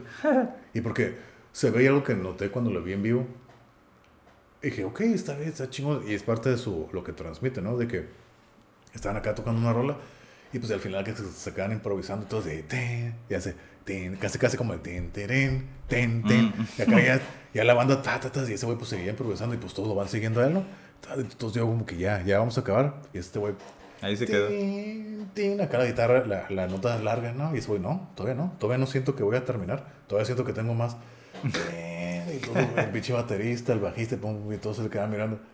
No, todavía no. Todavía traigo más que sacar. Entonces, que, ah, ahora sí. ah. Y ya se me quedó. Este güey sabe cuándo tiene que terminar y cuándo no. Entonces lo va sintiendo. Dije, órale, todo eso es parte de la experiencia de ese güey, ¿no? Y cuando habla, él mismo lo dice, yo disfruto de mi vida, hago lo que amo y me pagan por eso. Ándale. ¿Qué más sí. quieres? Las entrevistas que he visto con él, sí, sí son como muy ilustradoras, ¿no? De, todo- de cómo piensa, de su filosofía, de cómo Exacto. es muy, muy humilde, muy sencillo, Ajá. pero que también el tocar guitarra lo ha hecho una persona más espiritual. Eh, a eso es lo que iba. La espiritualidad con la que toca la música. Eso se me hace algo muy chingón. Entonces yo vi una entrevista de un canal que sigo, son unos ingleses, que es una tienda de música, así como que estilo Guitar Center, pero allá en, en Inglaterra, que se llama Undertones. Y ese güey es famoso, el, el, el dueño, se llama el Cap, le dicen el Captain. Oh, ya sé quién Captain es. Lee. Ajá. Y, y hacen entrevistas y en entrevistas ido Steve Vai, fue ahí, me gustó. Ah, ya sé cuál. Sí, no vi. general, Ajá. yo he visto a John Petrucci, a Nina, Anita Strauss, a Paul Gilbert, a Steve Vai, a Marty Friedman fue Ujú. también, eh, a varios güeyes. Pero me gustó la entrevista de Steve Vai porque fue algo que se me hizo bien chistoso, ¿no? Empiezan a, siempre les pregunto, ¿cómo comenzaste, no? Entonces el vato empieza a comenzar y obviamente, como les digo, Steve Vai siempre tiene que hablar de Joseph Training, ¿no? Ey. Cómo le enseña. Pues aquí es donde se me dio mucha risa fue cuando le preguntó, ok, vamos a, de tu equipo, ¿no? Pues al final de cuentas, ah, el gear y todo, ¿no?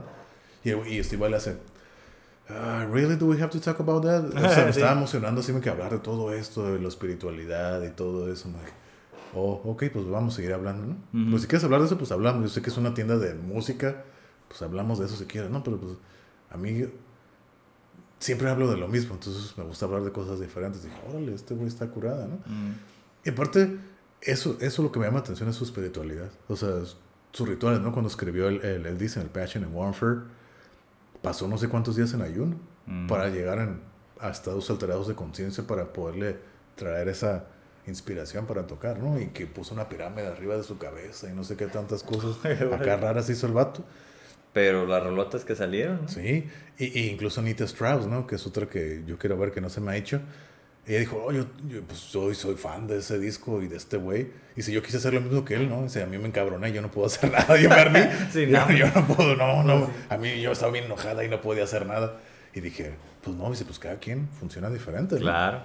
Dije, órale, entonces cosas espirituales de ese güey es lo que se me hace, lo que se me hace interesante de Steve Vai. ¿no? Pues sí, o sea, una carrera tan larga. Sí, ¿no? acá hace que 40 Obviamente. años de música. Y como le dije, ¿no? Todavía sigue innovando, haciendo cosas diferentes ese güey. Sí, sí, seguro, Y- pues por eso mismo, ¿no? Y aún así, no soy fan de ese güey. No me gusta. Ajá. Pero, pero, Pero le reconoces todo lo que ha todo hecho. lo que tiene ese güey. Pues Entonces, eso es bueno, eso sí. es parte de, ¿no? Es- está interesante.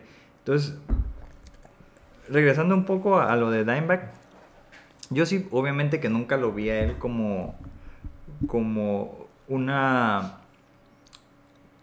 ¿Cómo le llaman cuando quieres seguir a alguien? Como un modelo a seguir. Mm. Porque sabía que se ponían bien pedos para los conciertos, se Sí. ponían bien locochones, tocaba así. Y pero bueno, to- tocaba muy bien en los conciertos. o sea, pero estos güeyes como Puro desmadre, ¿no? machín antes y después del concierto y todo eso, pero pues lo hacían, ¿no? esa era su vida, ¿no? Y bueno, ya cuando fallece y todo esto, lo que se hace, eh, me acuerdo que este, ¿cómo se llama el que dijiste, el que murió, el de su guitarra icónica hace poco? El, el Eddie Van Halen. Ah, Él, este, su guitarra original se la puso en su cuerpo de Dimebag y así lo enterraron.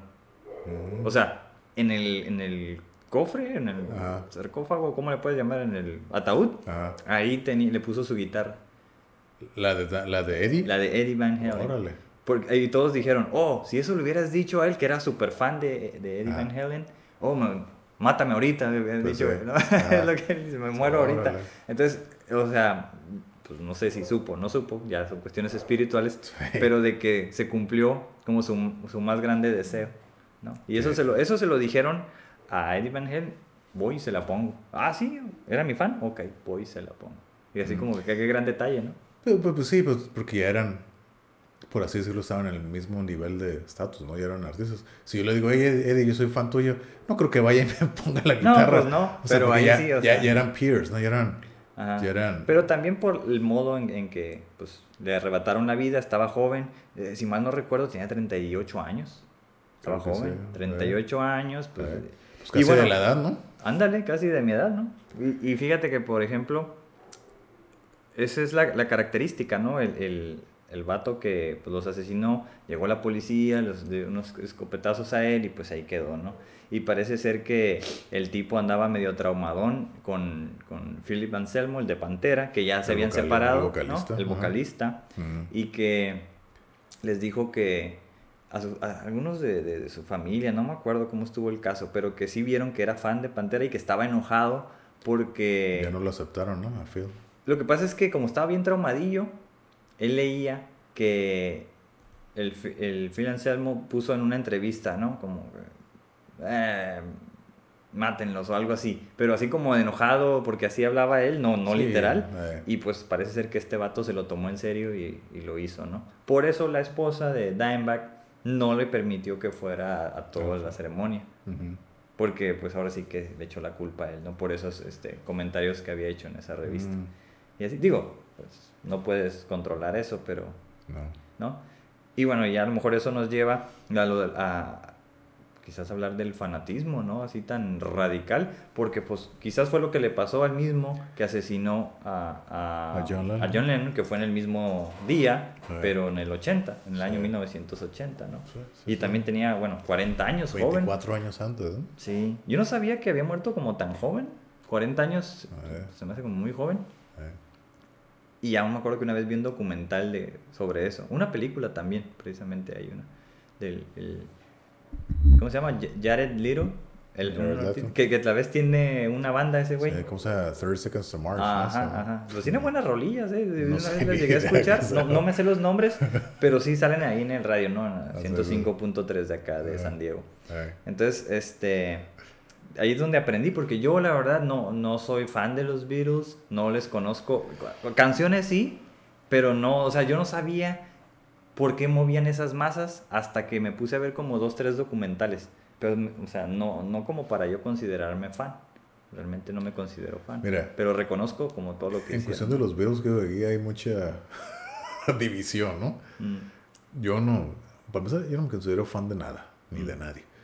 Puedo apreciar el trabajo y seguirlo, pero así que fanático ya se me hace una palabra muy fuerte, Mm. que ya, ¿no? Fanatismo. Puedo apreciarlo y sí, ¿no? O decir, ah, es mi grupo favorito, sí. Ah. Pero si soy fan de estos güeyes, soy fan de este güey, no. mm, Por ejemplo, los Beatles. Antes era algo que X, ¿no? Conoces canciones las típicas, ¿no? Yesterday, eh, Let It Be, Come Ujú. Together, todo ese tipo de canciones, ¿no? Y más que mi mamá y a mi hermano como que si eran más, eh, sí les gustaban más. Yo los escuchaba, ok, pues aprendes, las escuchas, ¿no? Pero ya estuve, ahora sí que relacionado con gente que era muy, ahora sí que fanática de los Beatles y que para considerar a John Lennon y a Paul McCartney como los mejores escritores, que si me pides mi opinión, no lo creo. Entonces, aprendí muchas canciones, Mm. conocí muchas canciones y que me gustaron. Sea, me gustaron. Las puedo escuchar, güey, y yo creo que hay de conocer unas 15, 20 canciones de los Beatles. Me gustan y, ah, órale, y las disfruto y todo. Y de todo tipo, ¿no? Desde Ujú. las acá bien movidonas con el Twist and Shout, de esas acá bien ten, ten, ten, ten, ten, ten. Acá te pueden mover o hasta Let It Be, que esa Ujú. madre me gusta un montón. Entonces, tienen un gran repertorio, bastante. Sí, ajá. Pero creo que fueron oportunistas. en, en su Mm. tiempo, pues no había nada como ellos y pues supieron pegarle. Pero para decir, uy, fueron una bandota. Fueron una bandota porque fue lo que fueron, pero a nivel musical, no creo. Fue lo que había. Pues fueron los primeros, ¿no? De Ajá, ese pues, tipo como- de como música, digo, ¿no? Ajá. Fue una oportunidad que se les dio. Pues órale. Y fue lo primero, fueron innovadores. Pues a lo mejor sí. Pero no se me hace que eran la gran cosa musicalmente. No, es que si lo ves en retrospectiva, pues a lo mejor ya no, con todo lo tipo otro de música que Sí. ya de- se ha desarrollado, Sí. pues ya tienes como todo un mapa ¿no? más grande de la música. Sí. Pero en aquel tiempo, pues creo que era... Era más limitado. Y por ejemplo, tocando ese tema similar, he escuchado mucho, ¿no? Como por ejemplo, músicos que ya fallecieron, po- seguimos hablando de los por John Lennon, o Jimi Hendrix, o Kurt Cobain, que acabamos de mencionar, el propio Dimebag, o no sé, Randy Rhodes. Mucha gente dice, imagínate lo que estuvieran haciendo ahorita si todos estuvieran vivos. Mm, Yo siempre he dicho, ¿no sabes? Eh, Si te casas con la idea de hace 20, 30, 25 años que se murieron 15 años, eso es lo que eran antes. Pero tú no sabes si ahorita seguirían siendo igual de buenos, a lo mejor se hubieran apagado, a lo mejor hubieran sido mejor. Ándale. Pero eso nunca se sabe. Ujú, Uno tiene la idea de hasta dónde llegaron, hasta dónde se cortó su vida. ujú. Y te quedas con esa imagen, pero no sabes. O Freddie Mercury, ¿no? Freddie Mercury. Ándale. Ay, güey, chido, ay, divota, acá bien chingón y bien perrón. El señor homosexual que Ándale, le pone. anda el señor homosexual con respeto. No sabes. Eso no lo sabes. Porque eso, tú te casas con una imagen Ujú. de hace 15, 20, 30, 35, 40 años de esos personajes. ¿no? Y fuera de ahí, es algo que nadie va a saber. Sí. Entonces- Sí, ajá, ajá. Por ejemplo, Jimi Hendrix. pues, Igual, Jimi Hendrix fue un innovador en cuanto a la guitarra, ¿no? Por todo lo que hacía y todo, ¿no?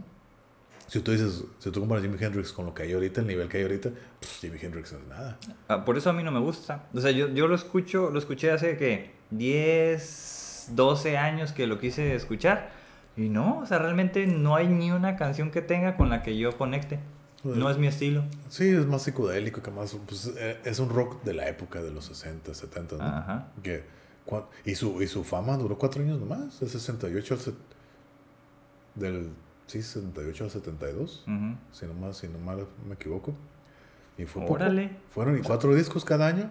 y. Ajá, se me hace que también un- alguna vez vi un documental. Sí, fue dije, un ¿qué? poquito. ¿Así tan rápido ya? Sí, ¿Así? poquito. El 18 de septiembre de 1972, si no me equivoco, fue cuando se murió. Mm, en Londres. Y de hecho, él se hizo más famoso en Londres que aquí en Estados Unidos. Él vino aquí, él es de Seattle, órale. él es de Seattle. Y, y él aquí como que no pudo, no, no hizo, se fue a Londres, allá creció. Y ya vino famoso de Londres a, a aquí a Estados Unidos. Órale. Entonces él se hizo famoso allá. Mm. Y allá se murió, en Londres. Mm, Entonces, y pues ahí está enterrado en Seattle, en su, con eh, James Marshall Hendrix, ¿no? Pero sí, igual, fue un innovador, así que, güey. Y está la famosa historia de John- eh, Eric Clapton, ¿no? Que están tocando allá, Jimi Hendrix a verlo, va a Eric Clapton tocar. Eric Clapton en aquel entonces era como que el dios de la guitarra, ¿no? mm. Jimi Hendrix en la cámara, no, ok, quiero tocar contigo. Pues lo hace caca. lo hace caca. Y, y pinche, y está la clásica historia que cuenta, ¿no? Que pinche va Eric Clapton al backstage a querer fumar un cigarro. Y de los nervios de que le quitaron su trono, estaba así que no podía ni prender el cigarro. ¿En serio? nervioso, así que, ¿quién es este güey? ¿Quién es este Oh, güey? ok. Y en fin, terminan siendo bien compas y todo, ¿no? Y ahí habla con George Harrison, que era bien compa de, de, de Eric Clapton. George Harrison hablando de los Beatles. Ujú. Y dice, este güey, ¿qué pedo? ¿Quién es este cabrón? Jimi Hendrix y la chingada. Y pues hicieron compas entre todos ellos. Pero sí, no sé qué yo. Ah, tú es muy chingoncito. A ver, déjame tocar a mí. Y va, y lo hizo caca. Órale. Pues bueno, era otro estilo, ¿no? Ah, totalmente, ¿no? A mí la me- no, no, nunca conecté con eso. Pero por ejemplo, am, posteriormente, no, o sea, en recientes años, que serán unos cinco años, conocí a Jeff Beck. Entonces, así como que he querido seguir qué, qué ha hecho él y todo. No, ah, este vato sí Ese estaba es un bien. señorazo perrón". músico. Es un señorazo Ajá. músico ese Sí, güey. ¿eh? sí, sí. Ahí entonces dije, Ese güey- órale.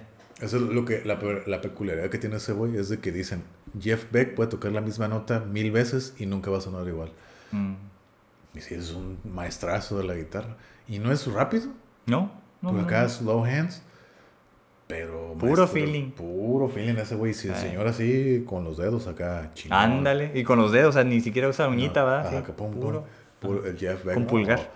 Ahí. Maestrazo ese güey. Sí, sí, sí. Jeff Beck. Entonces, ahí, por ejemplo, digo, a veces eh, lo, lo menciono porque, ok, en este tiempo volteas hacia atrás y dices, ok, puedo sigue vivo, ¿eh? Sí, sí, sí. Todavía está vivo, ¿eh? Jeff Beck. Ajá, hace, sacó un disco hace como dos años, muy bueno. No me acuerdo que, que, cómo se llama y todo, pero viene un águila como en la portada, está buenísimo. O sea, instrumental, ¿no? Sí, sí. Muy, muy bueno. Entonces, así como que, digo, en retrospectiva ves como todo lo que han hecho. Sigo, si te animas, ¿no? Como a, a seguir su trayectoria y dices, a la bestia, tiene un montón de, de canciones muy buenas. Sí. Y luego llegó a tocar, o era muy compa también de este, del que acabas de decir. George Harrison. No, el otro. Eric el- Clapton. Eric Clapton. Y junto a otro, no me acuerdo quién era, tenían una bandilla, no recuerdo cómo se llama. Oh, Cream.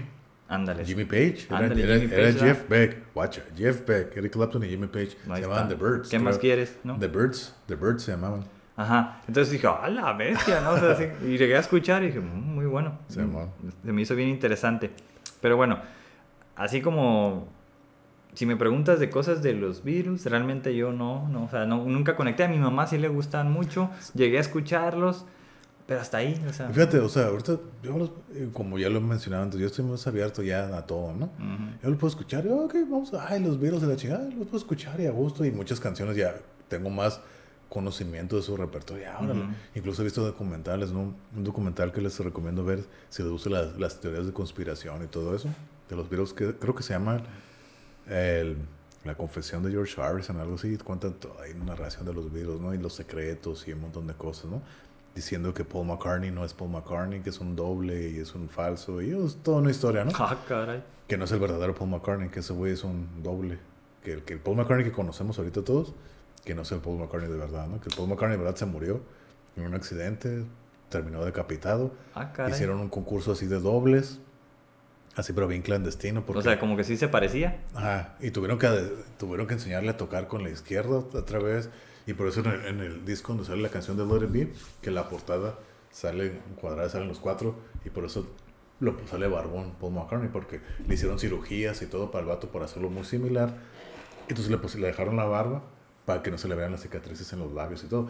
Eso son lo que se dice, ¿no? Órale. Y por ejemplo, el, el disco de eh, Sgt. Pepper, si no me equivoco, la portada, sale un montón de personajes icónicos Ujú. de la Ajá, historia. ese sí. Entonces lo que dicen, esa portada es el funeral de Paul McCartney. Todas las personas que salen ahí, sus personajes históricos, son las personas que él admiraba y que él quería que hubiera, él hubiera gustado que estuvieran en su funeral. Si se fijan, toda la, toda la dinámica de la imagen, hasta abajo, es un bajo. Es un velorio. Es un, es un funeral, que es el funeral de Paul McCartney. Órale. ¿Y Entonces- eso lo dijo el otro virus? Sí, él, bueno, es un, report, es un reportero, ahora es que hace este documental, que él dice que le llevó un cassette. No, no viene de ninguna parte de donde Ah, viene, ok. pero que la- es un cassette, lo empieza a, a- a tocar y que dice que, oh, I'm George Harrison from the Beatles y te voy a contar toda esta historia.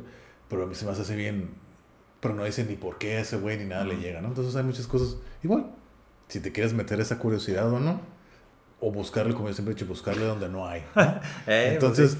pero igual a lo mejor si lo ves así, tiene sentido, ¿no? O como en la portada de Abbey Road, que van Ok. cruzando la calle, y si, se fijan, Paul McCartney es el único que viene, va vest- vestido de negro. Y todos, creo que todos tienen el pie derecho hacia enfrente, menos él, él tiene el pie izquierdo enfrente.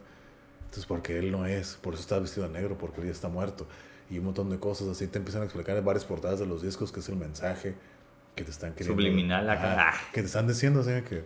Y muchas canciones también tienen mensajes subliminales de lo mismo, ¿no? Que Paul Pues es que, ajá, como dices, No hay es gente que quiere ver lo que no, lo que no es. Digo, yo no Ah. sé, no, a lo mejor sí, a lo mejor no.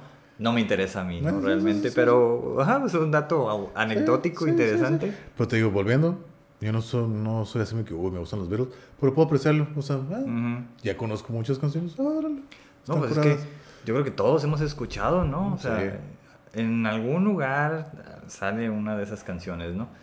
Y yo lo, lo que tuve de curiosidad fue querer entender por qué es que lo, lo mataron, ¿no? O sea, porque está la, la historia de que, pues, que porque se había vuelto muy famoso, realmente, y que él quería hacerse famoso, ¿no? O sea, el que lo asesinó.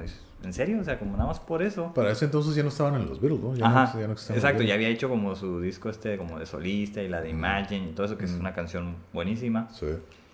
Y entonces también estaba como esa teoría de conspiración en la cual pues habían dicho que lo querían eliminar porque ya se estaba volviendo como un gran líder, ¿no? Para manipular a las masas y pues en esta época de amor y paz, pero dices, bueno, pues llegó a los ochentas, ya, ya era otra época, ¿no? Ya habían pasado la música disco incluso y todo eso, o sea, ya era otro show, ya no era la... hippie, ¿no? Ya no era lo hippie. No. Entonces, yo pensaba que sí, O a lo mejor para terminar la idea, ya lo que quedaba de lo hippie, ¿no? A lo mejor. Pues quién sabe, pero sí, por ejemplo, sí se politizó, sí tenía muchos mensajes muy buenos Sí. y todo eso. Eso me gustó a mí, la verdad. Dije, qué bueno que, que él se atrevió a hacer eso, aprovechar como su, su fama o, no- o su posición para crear eh, eh, campañas ¿no? de, de la paz y todo eso. Eso se me hizo a mí muy bueno. Pero bueno, pues puede pasar cualquier cosa, ¿no? Como muchos, o sea, ya si le quieres rascar y ver qué otras situaciones están vinculadas a eso, pues bueno, supongo que van a encontrar un No, montón, sí. ¿no? O sea, libros me imagino que sean de Le vas a encontrar y no, o si no le inventan, ¿no? Es como con los nazis, ¿no? O sea, cada año sacan Oh, otras sí. películas. Quieren dar, poner, este, que si hicieron esto, que si no hicieron, que si hicieron de todo. ¿Y dónde Pues quedaron? a lo mejor y todo, sí. ¿no? ¿Y dónde están? Que si en Argentina, Ajá. en Brasil, y dónde está Hitler, que Digo, todo está vivo, a que lo mejor murió. sí, a lo mejor no, pero. Joseph son- Mengele también, ¿no? El ángel de la muerte, ¿dónde está? ándale. Joseph Pues, Mengele. son temas inagotables, ¿no? Esos, ¿no? O sea, los Mm. Beatles, o sea, los nazis, no sé, hay gente que sigue hablando de eso y ya pasó un montón de tiempo. Pero creo que son temas como al final de cuentas, como lo dijimos la, en el episodio anterior, ¿no? No sé la magnitud de lo que hablamos la, la semana pasada, o el episodio anterior de las dimensiones, ¿no? Mm. Pero creo que también puedes aplicar lo mismo de saber dónde parar. Porque no, ahí te puedes quedar rascándole y te vas a meter al hoyo del conejo y, Ándale. y ahí no, ah, y te puedes volver loco. Sí, si no mides los límites, y ahí puedes hacer tu mundo, perder tiempo y perder hasta la vida. Es más, obsesionarte por algo que no vale la pena, ¿no? Ajá, dí- dígase músicos, dígase ideologías, dígase, este, no sé, hasta las mismas ideas que, que las personas creen que las descubren, ¿no? Mm. Bueno, yo siempre pienso, por ejemplo, en los que, en los que todavía aseguran que la Tierra es plana y que han pasado a leer un montón de cosas y entonces están viendo, no sé, cosas de la Luna. Oye, no, no, no, eso no es verdad, la NASA nos está poniendo todo eso. Entonces están creando como una idea bastante extraña. No quiero decir errónea o equivocada, porque, o sea, la gente le ha dedicado mucho tiempo a Pues- entender la vida desde esa perspectiva. ¿Viste el documental de la, del Flat Earth? No. Que se llama Beyond the Curve. No. Está en Netflix. Yo lo vi por curiosidad. Y, y ahí como que un güey como que es el, el líder de ese movimiento. Es un güey de americano. Mm. Y tiene todo. Hicieron su hicieron una, un, com- un convention de Flat Earth. Sí, sé que hay, Convention, ¿no? ajá, ajá. Pero fíjate lo- algo curioso, volviendo a la... ¿Cómo te puedo decir? Volviendo a la, a la salud mental. Estando ahí, pues están grabando el, el convention y todo, ¿no? Entonces estoy viendo. Y algo que me pareció muy interesante fue esto, ¿no? Que se pone, no me acuerdo cómo se llama ese güey, Marcus, creo, Marcus algo. Y lo veo a todos, como que, ay, güey, este es güey, el, el bueno de todo esto, ¿no? Entonces sale y habla todo. Entonces algo que me di cuenta es de que la mayoría de la gente que está ahí fueron rejects, outcasts. En cualquier momento de su vida han sido outcasts. Y que es el, esa sociedad, esa unión, esa tribu urbana, Ujú. esa ideología, están ahí porque hasta cierto punto pertenecen a algo. Ujú. Entonces dijo, oh, ok, ya sé por dónde va esto. Ya. Entonces, digo, ok, igual. Entonces les explican, y es lo que dice Neil deGrasse Tyson, mira, yo no discuto con la gente. Yo te doy los datos científicos, así son. Igual de que la luna que le alegan y que no, que, sí- que no fue cierto que fue Hoax, y todo. ajá, ajá. Sí, mira, yo te digo las cosas, pero es que no es suficiente. Ok, ya te di lo que yo sé. Pero es que no es suficiente. Ok, entonces tú ya, ya te di la verdad. Tú no quieres entenderla, eso ya no es pedo mío. Bye. Se Pues sí, acabó. exacto. Eso ya, o sea, no. Mi objetivo no es convencerte. Yo te voy a dar lo que estás, estás pidiendo. Si tú lo crees o no, eso ya es problema tuyo. Ajá, ajá. Así de fácil. Dice, yo soy un educador. Entonces yo te enseño, mira, esto es así y así. ¿Tú quieres creerlo? Qué chingo. ¿No lo quieres creer? También. Bye.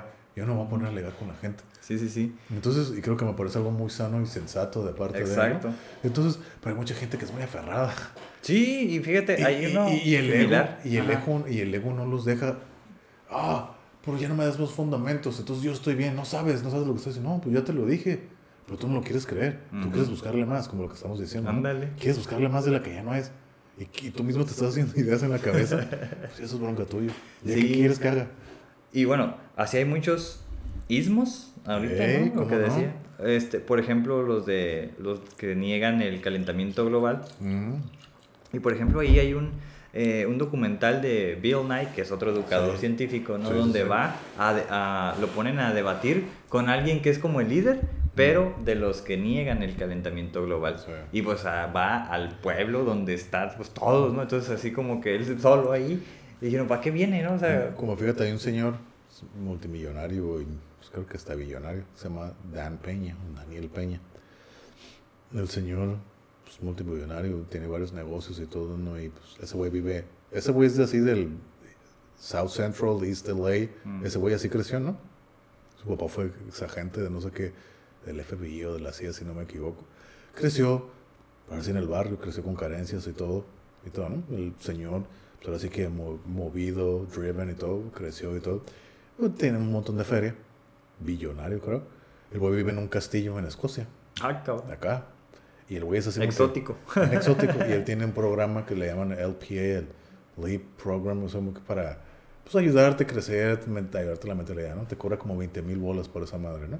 Y Órale. va mucha gente acá, tienes, y tienes que tener requisitos de qué es lo que has hecho y todo, ¿no? Dura como una semana y el vato trata de quebrarte para ver qué tan fuerte mentalmente eres y aparte que te enseñe. Ese güey hacía el chile, lo que va, así te lo cuenta, ese güey no anda con rodeos. Y ya después de que si pasas el, el- el examen, pues te da una certificación y ya eres chingón, ¿no? Pero a lo que voy, este señor es de los que calentamiento global es puro pedo, ¿no es cierto?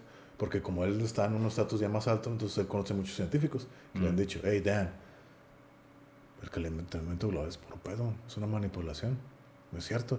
Y él es lo que, a mí me lo dijo un científico, yo no soy científico, yo soy un pinche empresario bien cabrón. A mí me lo está diciendo un científico, yo no sé de eso. A mí me lo está diciendo un científico, yo solo estoy dando el mensaje que me lo dieron en pocas palabras, que es puro, puro show, el, el calentamiento global. Eso no existe, es una manipulación. Y eso es lo que él, lo que él dice.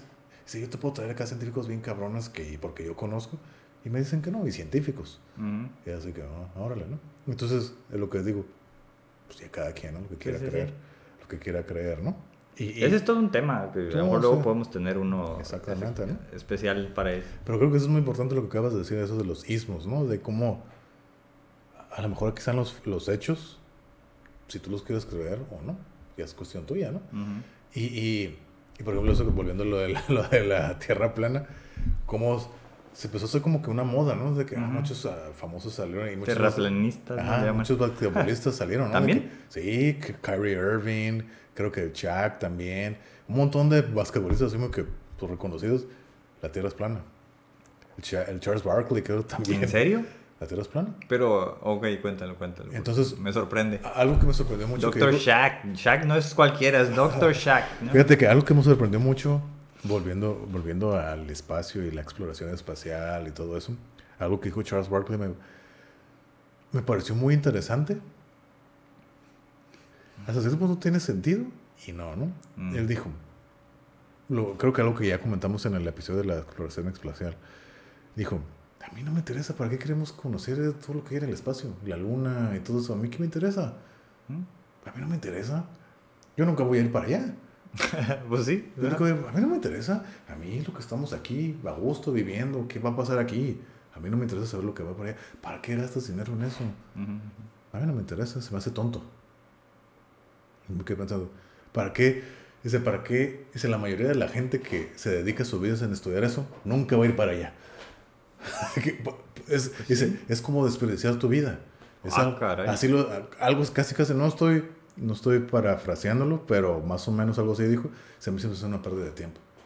Es como que enfocarte en algo que no vas a hacer al final de cuentas. Mm, mm. Entonces yo no le veo sentido, me se me hace, se, la- a mí se me hace tonto que Ok. lo hace. Dije, por la manera que lo hice, lo encuentro sentido, pero igual ya depende de cada quien, ¿no? Ujú. O sea, qué es lo que te mueve, cuál es tu pasión. Y si Entonces eso es como, ah, es como si le dicen a él, pues ¿para qué jugaste tantos años básquetbol si nunca ganaste? no. O sea, pues, Exactamente.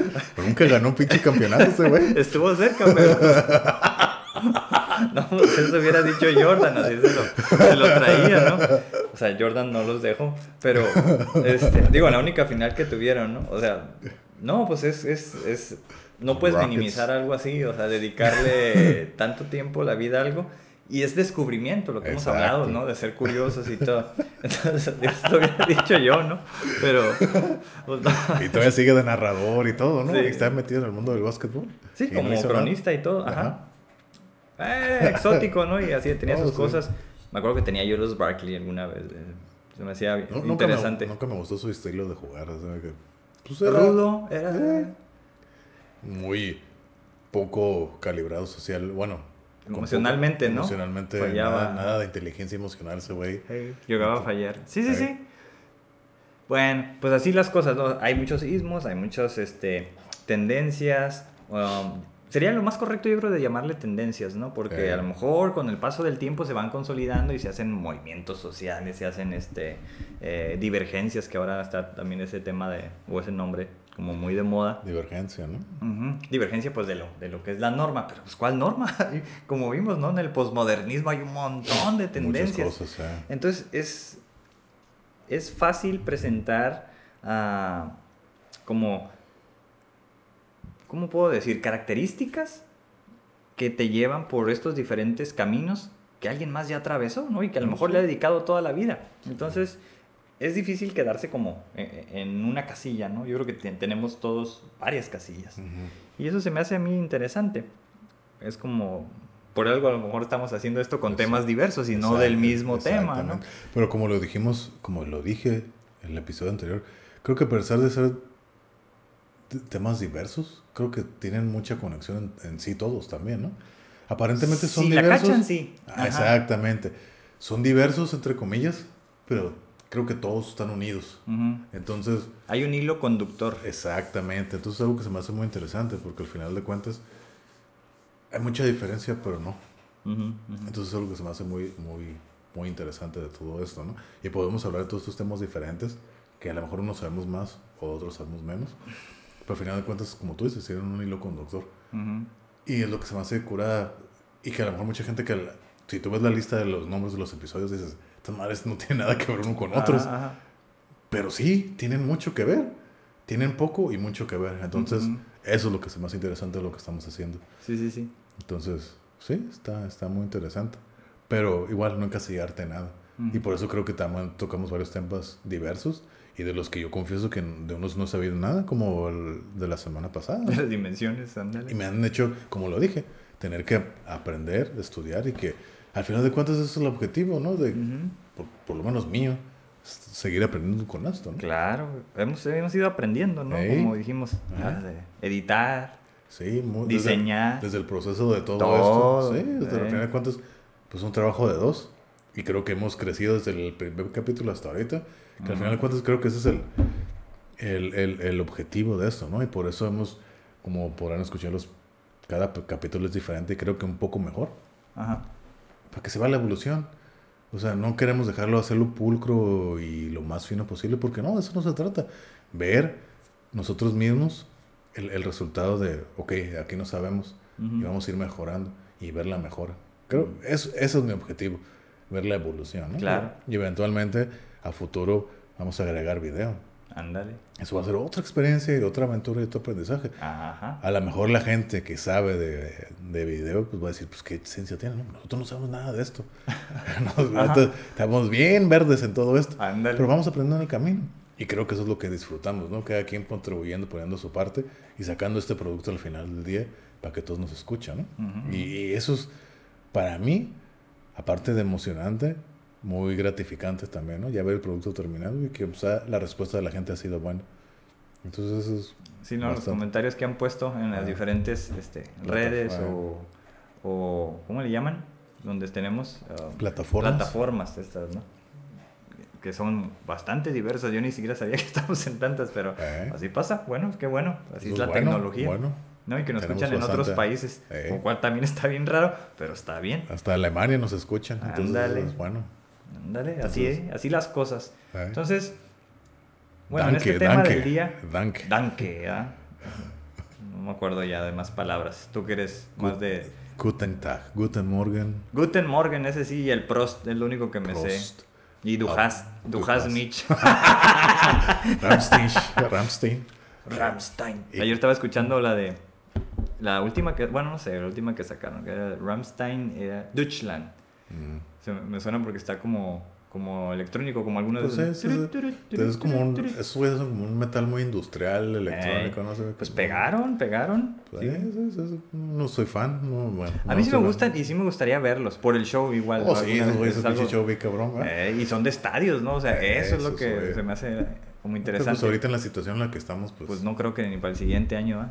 Nah, Pero bueno, güey. este, bueno, ya hablamos de, de la muerte de un poco de, de Dimebag, la muerte similar por asesinan, ¿no? A- También a él y a, y a um, John Lennon. Y luego, pues también la parte de podemos pasar a la opuesta, así, lo que es la muerte y el nacimiento, ¿no? que a lo mejor puede ser la continuación para muchos, de acuerdo a si creen en el karma o no. Entonces, eh, pues no recuerdo en qué año es, cuando nació Jim Morrison. No tengo idea. Nunca Pero he sido fan. ¿no? Nunca, tampoco nunca me han gustado mucho. Del Club de los Doors. 20. A mí sí, a mí sí, yo crecí con El Rey Lagarto. Jim ¿no? Morrison, con las cancioncillas, se me hacían interesantes la voz que tenía, la musiquilla, que era como el órgano, ¿no? Así, O sea, pues yo conozco que tres rolillas de esos vatos, o sea, no. No, tienen muchas, o sea, muchas. Y por a mí lo que me gustaba era que no entendía ni madres de lo que decía. Mm. Hasta cuando ya iba creciendo más en la secundaria, que empezaba más a traducir el inglés. y, ¿Qué dice? O sea, tampoco lo terminaba por entender, pero veía que era poesía. Entonces creo que ese vato sí era un poeta que escribía así como bastante complicado de entender. Eh. Y, y a la vez pues cantaba, porque creo que él hizo muchos poemas que no eran canciones, pero sus canciones eran poemas cantados. Eso es lo que, lo que alguna vez Ah, sí, escuché. sí, sí. Y pues creo que tenía talento para eso, o sea, bastante controvertido, ¿no? Con lo que sucedió, con lo de los conciertos, que si lo, lo bajaban del escenario, que si lo metían a la cárcel, pues se pasó porque andaba locochón muchas veces. La película que, que se hizo también está interesante, ¿sí la viste? El- Val Kilmer, ¿no? Creo el. Batman Val Kilmer. Ah, sí. Simón. Está cool, o sea, Sí. creo que fue una muy buena actuación. Mm. Este, pues yo no, no soy fan, pero te digo que sí me, me gustan las canciones, como la de Riders on the Storm, esa es mi favorita. Porque escucho esa canción, ¿sabes de lo que, lo que pienso? Nada que ver con la canción. Lo que pienso es cuando me la pinteaba de la secundaria para ir a jugar billar en el Bol 2000. Estamos pegándole ¿no? al billar. Entonces, me trae buenos recuerdos de Ah. eso, ¿no? Y esa canción, ¿no? Y ya, pues otras, pero esa es la que me gusta más. Que, por ejemplo, después pinche Snoop Dogg hizo un cover y no me acuerdo quién más, ah, horrible, horroroso, ¿no? Fíjate que ya tengo un rato que no escucho esa canción. On. Está misteriosa, me gustó, o sea, Sí, no, tiene una vi- una- no logro entender bien que, a qué se Tiene, una, refiere. tiene pero- una vibra, la música es como que. Sí, misterioso, sí. Sí, le gustaba el misterio. O la de The End también, está bien perrona. Sí. Sí. Come on to, to the other side. People are Break On Through. People. Are Strange. A mí la verdad me gusta más esa música que la de los Beatles. O sea, como el, el primer rock que yo conocí creo que fue The Doors.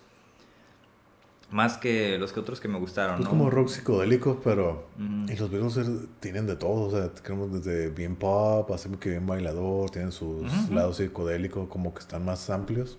Seguramente. Pero aún así, te digo, sí, los puedo tolerar. Ah, le pongo Beatles y algo así. Y conozco muchas canciones, ya. Unas que digo que, tolerar. que están bien pendejas, unas que, neta, güey, eso se te hace mucho.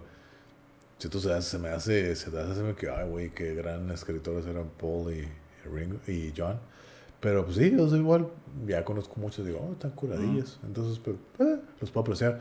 Te digo, de, de los Doors, Mm, unas no los cuatro o cinco rolas conozco. Pues las clásicas, o sea, Riders on the Storm, Strain, People Are Strange. LA Woman. LA. LA Woman. LA Woman, la de eh, The Other Side, ¿cómo se llama? Break On Through. Break, On Through, la de... ¿Cuál, cuál es la otra? Eh, Fire, ¿cómo? Like My Fire. Like pues, My Fire, clásica pues, esa. te digo, las clásicas son las que conozco, fuera de ahí. Los del disco, no, pues el, el disco ese donde está, ¿no? La foto icónica, Sí. ¿no? De, Fuera de ahí. los brazos. Fuera de ahí. Yo tenía ese disco precisamente, no sé dónde quedó, Mm. pero bueno, o sea, a mí sí me gustaba, digo, curiosamente, a lo mejor por eso se me ocurrió ¿no? esto del ah, el 8 de diciembre, cuando dijiste la otra vez, ¿no? Que era Sí. esto, y yo, oh, pues vamos a hacerlo. Se me prendió el foco. Y ya, pues no, no sé qué más decir. Pues desde que se murió del, del, ¿qué? A los 27, del club de los 27, se puso locochón.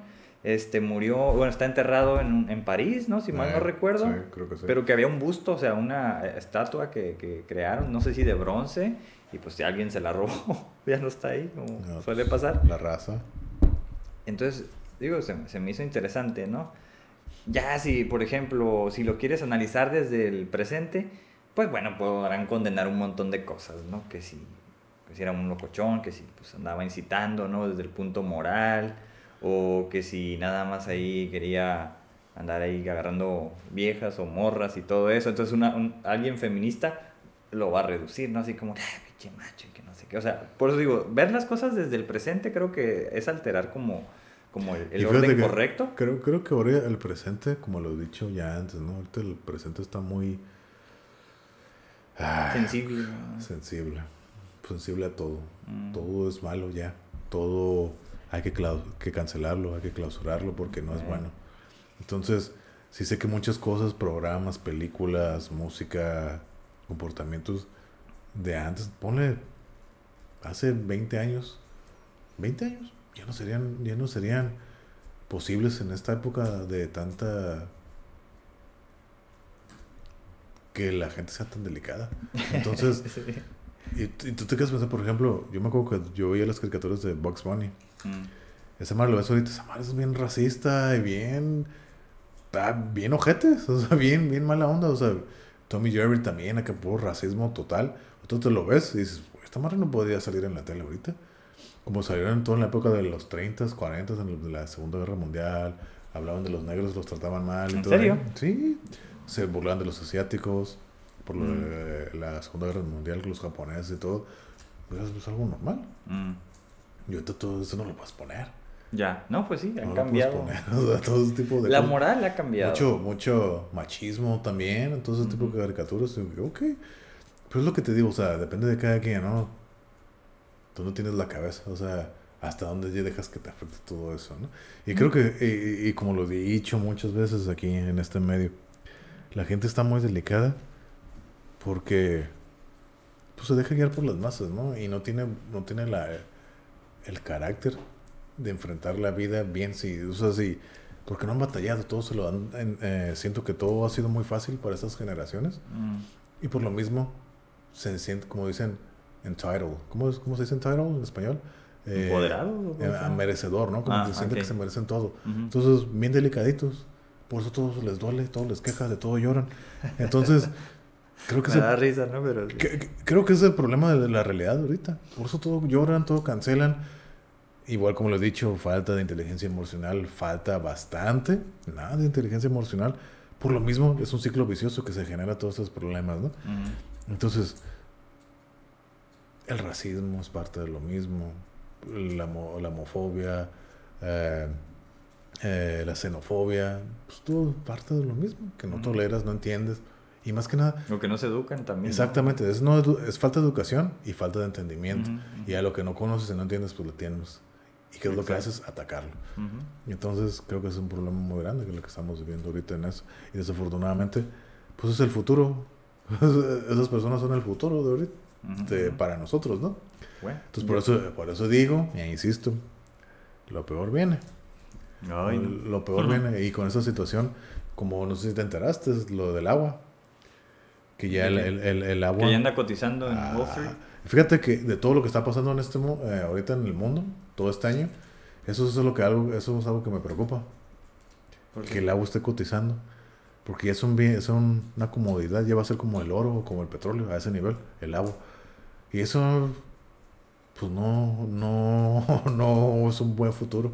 Pues no. Entonces eso me preocupa más que el, que el COVID y todo. Sí, me preocupa eso, pero a futuro, a largo plazo, el COVID se va a acabar. Ujú. Y eventualmente vamos a hacer, va a haber una vacuna y todo eso.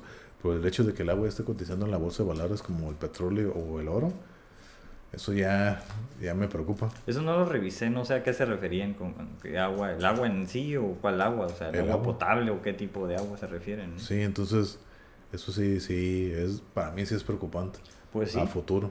sí, o sea, la, la avaricia, ¿no? De poder eh, poner en ese margen, ¿no? De producto algo que es un bien universal o un bien público, como es el agua, ¿no? Sí. O sea, ponerlo en esas, en esas Pero ¿por, qué lo, características. pero ¿por qué lo pones así? Porque está en escasez. Por eso el petróleo y el oro, junto con otros más, ¿no? Pero más los que más valor tienen es el petróleo y el oro porque son escasos. Son finitos. Ajá, oferta y demanda. Mm. Entonces por eso están así, con el trigo, el arroz y no sé qué otras cosas, no. Pero el oro y el petróleo, pues es lo más valioso que hay por lo mismo, porque Mm. tienen un fin, son escasos. Entonces, ya poner el agua en esa categoría, se me hace, se me hace de cuidado, de, De- que, de- preocupación. Es de cuidado. De Yo creo que sí. preocupación. No se puede esperar como nada bueno de algo así, ¿no? Está, creo que esas películas futuristas que hacían... nada- ¿Distópicas? Ajá, distópicas. Lo que dije, o sea, Pues sí. se vienen... Parece que poco a poco se van haciendo realidad. Vamos a ver, o sea, cómo, cómo termina ese asunto, porque realmente sí, sí es extraño. Sí, sí, sí. Bueno, luego re- en otro parte de lo que dijimos, ¿no? El Sensei Morty, que también nació el día de, de, de ese, del 8. El 8 de diciembre. No sé de qué año, No, pero ya cumplió, ¿qué? 60, no, 58 no sé, años No tengo cumplió. idea cuántos años tenga. 58. 58, que se ve más joven, dicen. Güey, estás bien conservado, ¿no? Mm, no sé, no, Pues no- sí se ve rucón, pero no se ve de 58. Ya no sé, no sabría decir si se ve ruco o no. Ya cuando le vi los de cerca y la cara sí se le ve arrugadona Sí, y pues. todo. Pero Se ve o sea, sí ruco. se ve, o sea, sí. Son los claro. genes judíos. Ándale. Ah, pero la buena alimentación, yo creo ahí japonesa, ¿no? Que si Yo vives creo. ahí, como ellos que son de Son longevos. longevos, exacto. ¿Eh? Y bueno, pues el que hizo su nuevo disco, yo sí soy fan del Sensei. Ya sabes que va a ser el eh, concierto de Año Nuevo, virtual. No, no, no sabía. Va, va a haber un concierto virtual eh, la noche del primero. Bueno, en la noche de allá, de, allá, de ellos. No sé qué horas implique para Son nosotros. como 18 horas de diferencia. Ajá. Entonces, no, digo, no sé a qué hora sería aquí, pero va a ser por ahí de las 8 o 10 de la noche, de hora de Tokio. Y ya va a ser como un live stream, que creo que va a ser como, no sé cómo le llaman, multimedia, así como Mm. mucho show visual, Órale. Que es algo como novedoso para fuera de, de Japón, pero allá es como muy común, creo. Porque es como todo eso, ¿no? O sea, te ponen eh, pantallas atrás y no sé qué videos te ponen. Entonces, pues llama la atención. Estoy viendo si, si le entro o no le entro. De- Pero, pero van a cobrar por eso. Sí. Fíjate, eso es algo que. Pero está barato. Se me hizo barato. ¿Cuánto van a cobrar por eso? Eh, ¿Cuál es la moneda de allá? Yen. Yen. Ah, Creo que eran 3000 tre- yenes. ¿Tres mil yenes? Mm, son como 30 dólares. Ajá. Ah, Se me hizo. eh, eh, como 30 normal. dólares. No está caro. Pero fíjate, sí que son las circunstancias de lo, de lo que estamos viendo en la pandemia, ¿no? Hablando de los conciertos y todo, ¿no? Ey. Que es la nueva modalidad. Sí. Todo hacerlo live stream, ¿no? Yo la verdad, yo no pagaría por eso. Yo no. Yo no. Entonces he visto en la, en la página, en la aplicación que, que usamos, la de Bands in Town. Mm. Ahí me sale notificación, oh, tal banda va a hacer un live stream y todo, ¿no? Ah, sí, he visto. Y bastantes, de Ujú. todos tipos de música, ¿no? La verdad es algo que no me interesa. Mm. No me interesa porque finalmente lo voy a estar viendo en una pantalla. No, voy a pagar por verlo en una pantalla. No, pues no es lo mismo, obviamente. No es lo mismo. Ujú. ¿Son las circunstancias? Pues sí, pero para mí no es suficiente como para pagar. Ya. Para mí. No Ujú. me importa quién sea. No, pues sí. ¿Qui- ajá. ¿Quieres verlo en la pantalla? Ponte a verlo en YouTube, un video, un live, un concierto. Sí. O sea, para mí es lo mismo. Y pagar por eso, la verdad, se me hace ridículo. Como fíjate, hace como uno o dos meses estaba hablando con mi hermano. Me estaba platicando, oh, ¿has visto las modalidades de la, M- la NBA, la- todas las, las, las ligas de deportes, o incluso las luchas, la WWE, ¿no? Digo, ¿qué? Dije, pues yo estoy bien desconectado de todo eso. Por ejemplo, en la WWE ya tienen así como que un domo. Y haz cuenta, está el ring. Y es, pues no hay público, pero hay un domo. Es un domo. Y en el domo puedes proyectar la, la gente paga por un lugar para que tú puedas verlo ahí en el... O sea... Para salir Ajá, como público. Salir como público, pagas un boleto. Órale. ¿En serio? Sí. Y Pues sí he visto, ajá, más o y- menos. Y, que- ya en el domo, pues ves así, ya parece que van y luchan ahí, y pues estás viendo todas las, las pantallas, estás viendo así como oh, la gente. Y para mí, eso es una vil pendejada. Yo no, yo no pagaría por eso. Ajá. Igual en la, en la, en la, en la NBA, que también tienen así como un domo, y estás ahí en los asientos, sale tu cara, así como si estuvieras ahí. ahí No, es que sí se ve, hace, hace como pues, cualquier, no sé, Zoom o algo así que estamos utilizando. Y por eso te ve. cobran, por eso te cobran. Yo no, yo no pagaría por eso. Mm. Porque no es la misma experiencia. Yo no pagaría por Como eso. la oda al narcisismo, ¿no? De ver, ay, ahí estoy, ¿no? Exactamente. A mí no me interesa eso. No, no, pues vas a ver el, el producto, ¿no? El show. Sí, al final de cuentas, pues esos son eventos en vivo que ay, presenciarlos en vivo. Por eso te digo, esto de que, oh, mira, fulanito va a hacer un live stream y que esto, Mm. mi cara es, oh, a la chingada no me interesa.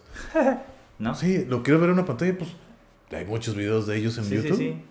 Fíjate que he visto que, al menos algunos, ¿no? ¿Quién Yo no fue? soy, yo no soy, yo no soy, yo no sirvo para eso. A mí no me llaman. Si yo voy a pagar para alguien es para ir a verlo en vivo. No, pues obviamente que no es lo mismo. Pero, por ejemplo, en... Yo no he pagado por ver ninguno de esos, pero sí sé que ha habido, por ejemplo, de, de Café Tacuba o no sé qué otras bandas aquí en, en de muchas, sí, en sí, México, sí. ajá.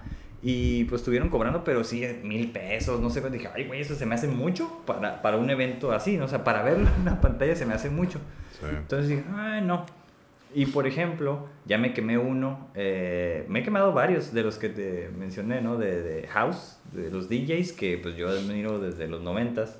Entonces, así como que volví a retomar eso de que, curiosamente, pues vi un post, porque ni siquiera lo seguía. Oh, que va a haber House Connection. Ah, caray, pues órale, lo voy a ver. Y ahí pues estás viendo y escuchando lo que hace el DJ, ¿no? Sí. que no está, está produciendo la música, digamos, por las mezclas que hace, pero no son, llevan ya como cierta preparación, ¿no? Y es gratis, eso se me hizo suave, porque ya si tú quieres, pues compras merch o haces algo o haces un donativo. Aprendí que les puedes mandar estrellas por Facebook. No sabía que podías mandar estrellas, o sea, tú pagas, no, no sé, determinada cantidad y les mandas dinero a uno de ellos y dije, órale. Entonces, eh, este, en estos días va a haber otro. Bueno, hubo uno hace unos días, hace unas semanas, que fue como lo de Los Ángeles contra Chicago, y va a volver a salir otro. Bueno, va a ser el mismo, pero ahora van a estar chateando. Dije, oh, qué Mm. cool. Dije, qué cool. Va a estar este interesante. Y por ejemplo, pues ponen música que, que no conocía, que es nueva y todo. Ponen, no sé, de, de los 90, de los 2000, de los 2010 y ahora de 2020. Son como ya cuatro décadas que pueden poner. Incluso más, porque algunos usan música ochentera, setentera. Entonces dije, órale, ahí Y- está el arte de mezclar. Y fíjate, aunque sea gratis, no me llama la atención Mm. de nadie, de nadie verlo. Porque al final de cuentas, te digo, si quiero ver un video de alguien, pues me pongo a verlo en YouTube. No, no me parece nada espectacular eso. Así que la verdad yo no soy fan, o sea, no, no soy mercado para eso. Desafortunadamente, pues son las circunstancias para los músicos De este año, de este año, ¿no? Y lo que viene, yo creo. pues, Sí, te digo, yo, pro- ya me estoy preocupando. yo pronostico que va a ser peor esto, ¿no? Pero, pero sí, a mí, yo he visto siempre que, oh, que fulanito o fulanita van a hacer oh, live stream. Y yo digo, oh, chido, güey, qué bueno, Mm. no me interesa. Gratis o no, no me interesa. ¿No te llama la atención? No, no me llama la atención. Y aparte, No, pues es que si no es como estar ahí. no es, la, no, no es, el, no es el objetivo de la experiencia. Además que, como lo, ya lo he dicho aquí antes, ¿no? También es como que muchas de las bandas que escucho y que me gustan, ya no soy así como que tan apegadas a ellos, ¿no? Es como que, ah, ok, órale. Y la mayoría afortunadamente ya las he visto. Entonces, Eso sí. eh, un X, ¿no? X. Como hace poco me acabo de enterar la semana pasada que John Petrucci, otro guitarrista, guitarri- lo conocí, yo conocí a la banda Dream Theater Ujú. por John Petrucci, ¿no? Ujú. Yo tengo un- el, el primer disco de solista de ese güey el do- en el 2005. La verdad a mí se me hace un discazo, se me hace perrísimo. Yo, pe- yo no sabía que... te- yo pensaba que tenía más discos y no. Tiene ese y acaba de sacar uno nuevo, no sé si el año pasado este. ¿De solista nada más Sí, tiene ese? sí, ese y el no, ese... Creo que se Acaba llama... de sacar uno ajá, hace poco, creo. Ay, no me acuerdo cómo se llama. Pero suena interesante. Estuve escuchando las canciones, no sé, mm, y vuelvo a lo mismo, es que ya me saturé de todo ese tipo de música, así como que ah, más de lo mismo, yo así lo veo. Sí. Por eso, por eso, lo, por eso no, no caigo en esto de live stream, porque la mayoría de las bandas que sigo, pues ahí me parece, ¿no? Hay más de lo mismo. Mm. Yo así lo veo también, por eso es que mm, no, no. Yo lo veo así, la música me gusta y creo que me va a seguir gustando hasta la que me muera, ¿no? Pero ya más como para yo hacerla o Ujú. yo crearla, ¿sí? Pero no tanto para escucharlo, porque lo que he escuchado, pues ya lo he escuchado por tantos años, por casi 30 años, más, más de la mitad de mi vida. Ujú. Y es lo que digo, ¿qué más? ¿Qué más hay? O sea, ya he escuchado lo más. Por eso me estoy abriendo otros géneros. Así como que, Mm, que, ok. que en aquel entonces yo hubiera dicho, qué pendejado, no voy a andar escuchando esto, ¿no? Que cumbia, salsa, tango y un montón de cosas diferentes. Acá cosas más caribeñas, más movidas. Eh, Y ya, órale, eso me gusta más ahorita, ¿no? ujú. Ah, y por ejemplo, ahorita todos los días, por la época, escuché canciones navideñas. Ahora O sea, sí, los villancicos. Villancicos y las clásicas de Navidad. Todos los días acá pongo estaciones en YouTube de, de vivo. Y todos los días puedo escuchar esa música. Ese es mi espíritu navideño. Mm, Yo no tengo nada adornado aquí. Aquí grabamos el, el podcast en mi casa. Yo no tengo nada adornado de Navidad. mm. Y me han dicho, oh, te venimos y te adoramos. No, así está bien. Mi Navidad ahí está, así con esas canciones. Y yo más musicalmente, pues eso es lo que me, lo que me, lo que me llega, ¿no? Y a mí me hace sentir bien. Hace mucho. Sí, pues es el Ah, mood, me claro. hace claro. Sentir así como que ese warm feeling, así como que, oh, ok, ya, eso es todo, me hace sentir bien. Me pongo a, trapear, a barrer, a limpiar los trastes, a hacer todas mis actividades, escuchando eso. Ya. Y llego así como que ya me saturo ya, se acabó. Y al día siguiente, ah, vamos a ponerle otra vez. Y así. Y ya, eso es lo que hago, pero musicalmente. Y entonces, y cuando yo diría, ay, ¿cómo andaba escuchando esas ¿Cuáles escuchas? ¿Escuchas las de Tatiana? No, en inglés, se las pongo en inglés, ¿no? Oh. Mi, mi, mi, mi canción de Navidad favorita siempre, desde amor, desde la primera vez que la escuché, la melodía así me llega hasta la fecha. Es la de Silent Night. Esa melodía, la de Noche de Paz, creo que se llama Noche de Ujú. Paz. Esa melodía me gusta un montón. Y cada vez la escucho y, y me llega así que la melodía. Pues sí, sí, cómo O no. sea, la melodía. No estoy hablando de la letra porque la puedo escuchar en cualquier idioma, pero estoy hablando de la melodía. Mm. Y así me llegan. Y yo me aprendí, de hecho no me la aprendí, yo la saqué la, la guitarra, así más escuchándole, ok. Y saqué la canción y, y siempre la toco, aunque no sea Navidad, sino que para acordarme y sentir eso, ¿no? Es como que esa sensación. Entonces de repente me pongo, me- me pongo a tocarla, ah, ok, y ya. Ese es mi lado de espíritu navideño, ¿no? Pero sí, eso es lo que hago musicalmente. Órale. Pero por eso me, me abro más a otras cosas que a lo mismo. Sí, me gusta el rock, el metal. Nostalgia. Ujú. Pero ya no. Pero ya no es algo que me llene. Por eso tampoco no caigo en esto de los live streams. Ya. Por lo mismo. Yo, yo sí, yo no he visto ninguno más que esos de los DJs porque era como algo que tenía por ahí olvidado. Dije, oh, es más como volver". nostalgia, ¿no? Sí, pero, o sea, pues te prende la música y Oh, todo. sí, y digo, claro. Ya estando ahí, sí. Te entonces, ya, digo, como es algo que yo hice, ¿no? Hacer mezclas, hacer DJ un tiempo. Obviamente que no en el nivel de ellos, pero sí por, por ellos, precisamente. Sí, como Entonces, inspiración, ¿no? Sí, claro, o sea, ver cómo lo hacen y ver qué, qué efectos están poniendo o qué mezcla hacen. De repente, o sea, como esta última vez fueron cuatro DJs y pues de repente una canción la, la pusieron los tres, Mm, pero cada uno la mezcla con otra. Y ahí está lo cool, ¿no? Uno al inicio, otro al mediado y otro al final. Entonces Mm. cada uno tiene como sus estilos y así. Entonces eso se me hizo bien suave, como que, oh, y por como era, se supone que Los Ángeles contra Chicago, pues ah, quiero saber cómo está la batalla, ¿no? Así como que... Y me sorprendió un vato nuevo, no lo conocía, nunca había escuchado de él. Se llama Steve Smoot y es de, de Chicago. y, y está morro y todo, pero puso, bueno, se veía joven.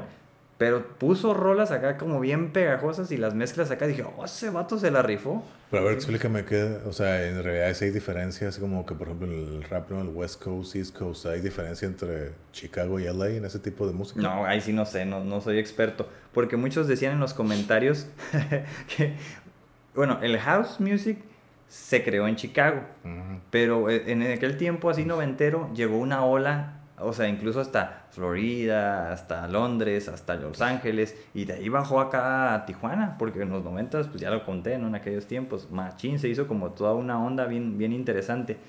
Y venían DJs de acá del otro lado. Entonces, no logro yo diferenciar hasta ahorita, así como cuál es la onda así de Los Ángeles o de Chicago. Pero sí, los DJs. Entonces, sí, cada quien tiene como que uno más latino, otro no. Sí, claro, Este, como todo músico, ¿no? Tienen su estilo, ¿no? Eso identificas oh, Ajá, este otro tiene- como más el, el groove, ¿no? El Mm. groovy, de, de así como muy bailable y todo. Sí, sí, Y sí. el punchis punchis, o sea, al final es punchis punchis. Pero O sea, se me hizo como bien interesante, pues es eso, ¿no? O sea, como los beats, pues. Sí, sí, sí, sí. Y eso se me hizo como bien cool. Y te digo que lo he estado disfrutando así como que ah, hasta ganas me dan de casi volver a mezclar, ¿no? Pero eh, estos aparatos muy caros. Sí. Aunque ya no es como antes que eran tornamesas. No, digo, es eh, pero estos vatos, Ya los- todo es digital, ¿no? como ellos eran, pues ahora sí que tornamentistas, pues les pasó a, a llegar a la era de los CDs y ahora lo digital. O sea, ahora nomás conectas su USB y ahí tienen en MP3 las canciones. Entonces, Pues pelado. mezclan tres este decks le llaman que son los no sé como CD players pero más bien es con, con USB y una tornamesa entonces está hay unos que nada más mezclan entre dos. Es muy sencillo. Una, otra, todo una, con, otra. la, con la laptop, ¿no? Lo hacen. Ajá, eso es como más sencillo. Es el programa. De hecho, Mm. pues es como le llaman el match. Y son como, ah, ok, canciones de este mismo ritmo, de no sé qué velocidad. Te los van poniendo, ah, dijo esa, pum, pum, y ya la vas mezclando. Pero ese es el programa. Ah. Y estos vatos, como son tornamentistas, pues era de cuando tenías que poner la aguja en el lugar preciso. Sí, claro. para- ajá, todo eso, Para ¿no? llegar a la rola, exacto. Y ahora pues ya es más sencillo. Entonces ahí van preparando, ¿no? Como las mezclas y todo. Y te digo, en lugar de usar solo dos, usan tres. Y en algún segmento como la tornamesa. Y eso dices, pues esos vatos, por eso son leyendas esos güeyes, Y no por son ejemplo, ¿a ti te gustan todos esos güeyes de Tiesto y Nah. Van Buren, el Steve No. Aoki y todos No. esos güeyes? No, ¿No? no. Pues esos güeyes, ¿qué es lo que tocan? ¿Qué es eso que es? ¿Los que digo yo o quién? No, los que te estoy diciendo. El Pues es que ya Tiesto, creo que eso es electro, Van ¿no? Buren, Bueno, eh, ah, Steve Aoki. El tiesto era, ¿qué? ¿Cómo le llaman? ¿Cómo se llama esa música? Yo sí me gustaría ir a, a pinche un show de esas madres, así como que pues dice que se pone el desmadre. No, curado. sí, ¿cómo no? O sea, sí me gustaría para... Un mega rape. Y, y, y lo que yo entiendo es que hay de todos tipos y clases sociales ahí llegan. Sí, sí, sí. Entonces, lo que se me hace curar, eso, eso es algo que admiro, que de todos estatus sociales y clases sociales y todo. Una vez vino el tiesto, creo que Ah, sí, Tijuana, ahí en el, el Mexitlán, ¿no? Ajá, ajá. Sí, no no. fui yo porque obviamente no era algo que ya me llamaba la atención. Sí. ¿Cómo se llama lo que él.? No me acuerdo cuál es su estilo, es, es otro, pero es como electro algo. Hay electro house, electro no sé qué. Ah, Electrocumbia. No, pero hay algo, no recuerdo cuál es el nombre de ese güey, pero es como muchos sonidos así como uh, como trance, electro trance, era eso. El Ok. trance es lo que hacía él. y, y el Steve Aoki. Eso güey no sé quién es, no digo sí sé quién es, pero no no sé cuál es, su- cuál es su estilo. Ahora es mucho como electro Mm. o el house ahora es como más eh, pop, ponle, casi casi es pop. Mm, Porque se hizo muy popular todo ese movimiento. Y estos güeyes que yo digo, en los noventas, eran el underground. Entonces, son los que potencializaron, pusieron todo ese tema, ahora sí que en el mapa, para que vinieran todas estas otras generaciones. Órale. Eso es lo cool, pues. Y estos güeyes, pues, la diferencia es que ahora se hacen shows y son todos, ¿no? Multimedia, los rayos láser y todo eso. Y antes la onda era que un DJ solo ponía música para ponerte a bailar. Entonces era quien hacía Ajá, las mejores sí, sí, mezclas sí, para tener el flow y todo esto Ajá. acá, ¿no?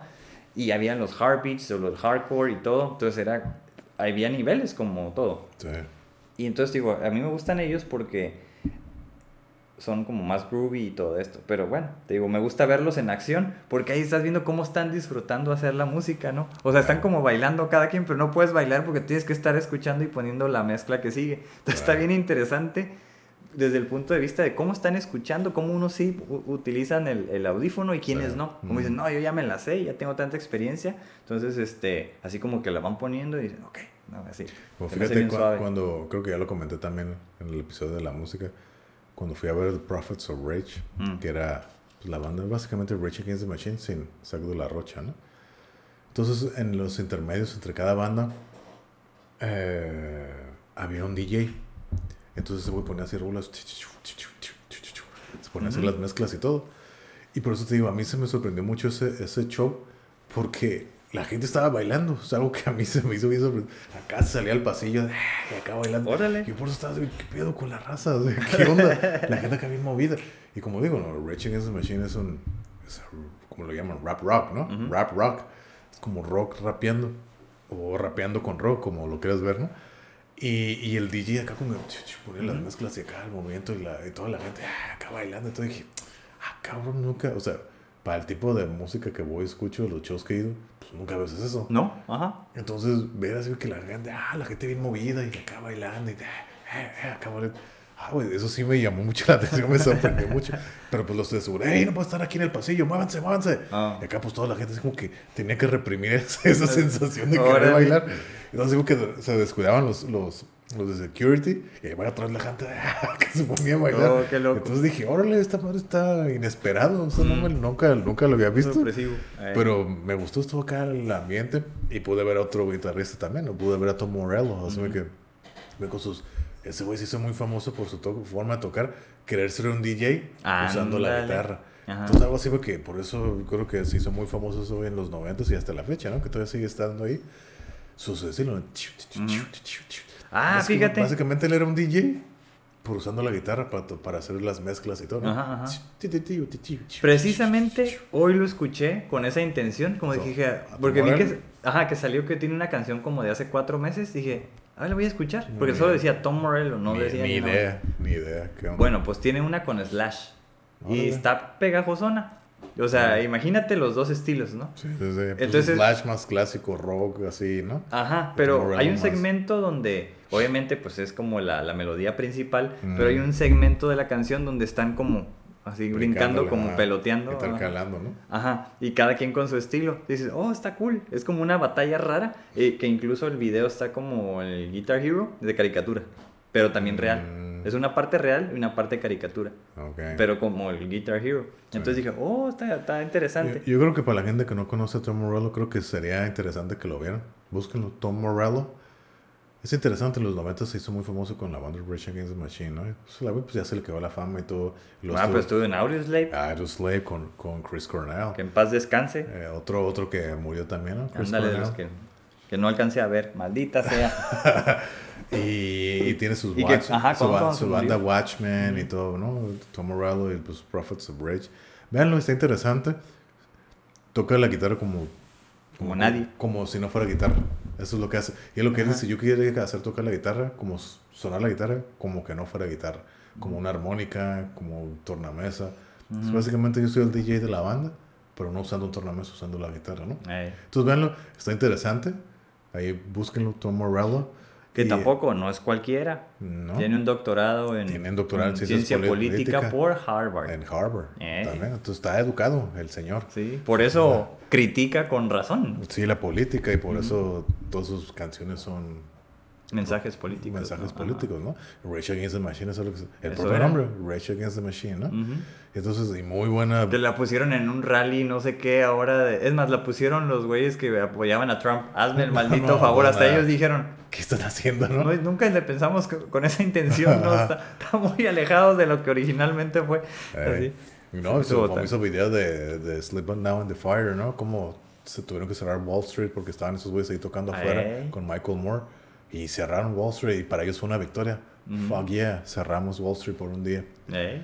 Y pues está bien, ¿no? Cada quien. No, y en Los Ángeles una vez hubo una acá, yo no sé si fue en el 2000, un mar de gente. Ese es uno de los videos que más me ha sorprendido de cómo una banda puede prender así espontáneamente. Pues, ¿cómo se llama su disco? El del 99, The Battle of City of Los Angeles, ¿no? Mm. O sea, está muy curado. De hecho, igual, fue una banda que duró poco tiempo. Cuatro discos, cuatro o cinco discos nomás. Y todos perfectos. Están considerados hijos de las bandas que todos sus discos han sido excelentes. Órale. Rage Against the Machine, ¿no? Todos los discos. Y de hecho, yo tengo. Traía un buen karma, entonces. Sí. y, y estaban. Era buena banda. O sea, tenían buenas rolas políticas y pegajosas, ¿no? Ujú. Y chingonas. Eh, Pero sí, ahí si les interesa y no conocen a Tom Morello, véanlo. Tom Morello. Está interesante. Soul Power en su guitarra trae. Y de hecho ya la están, por, después de tantos años, la, su guitarra, la Soul Power, la esa Strat negra, ya la están, ya la, ya la van a hacer a producción aquí en Ensenada, pues ya es que Fender está aquí en Ensenada. ¿En serio? Sí. No sabía. Pues, tiene años, entonces ya la van, la van a hacer a producir. Órale. Después de tantos años, la Soul Power. De hecho, Mm. estaba viendo un review de la guitarra y pues suena bien perra. No me gusta, nunca he sido fan de Fender.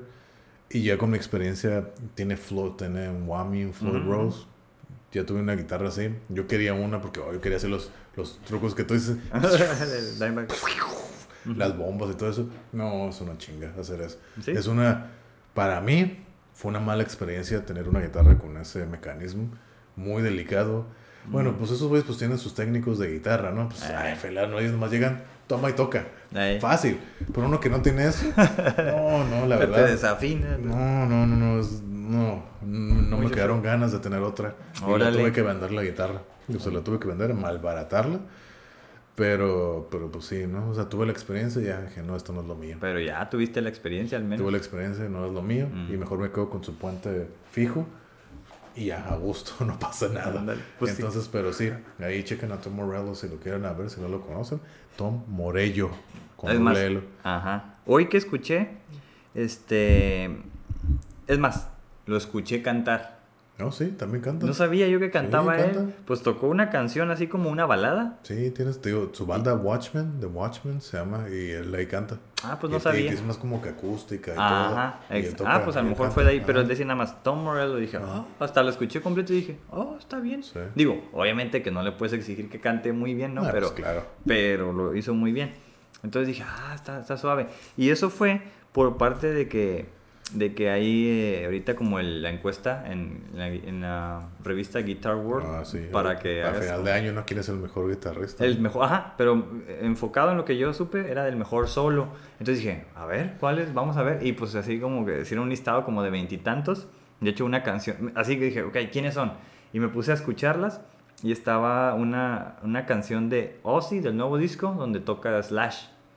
Y ya dije así como, pues es una canción de ni Ozzy. sabía que acabas de sacar nuevo No, el último disco que yo creo que fue del año pasado o empezando este año, antes de que tuviera las complicaciones médicas. Ujú, No sabía. Entonces es como una de esas clásicas baladas bien hechas de Ozzy Mm, con un buen solo de guitarra así, ¿no? Ok. Así, dices, ah, está muy buena, está buena. Y luego fue donde vi esta, Tom Morello y Slash. Y dije, ah, cabrón, esa- hay que escuchar eso, ¿no? Vamos a verlo. Tiene Y- doble mención Slash, entonces. Doble mención. Y luego había otra donde eh, estaba Lamb of God con Chuck Billy. Y dije, ay, a ver, esa hay que verla, ¿no? Ah. Pues con el de Testament, el Ajá. cantante. Está cool, me gustó la canción. Y ese es muy buen solo, pero acá muy metalero. Pues por lo general, Mark Morton y, y ¿cómo se llama el otro güey? De, de los de Lamb of God, Mark Morton y ¿cómo se llama el otro güey? Ese sí no me lo No me sé. acuerdo, No- Willie- yo nomás me acuerdo del, Adler, que- Randy. Willie Adler. A lo que mejor son es los- Adler porque es carnal del Randy, ¿no? El Randy, el cantante, es Adler también. No, ese es Randy Blythe.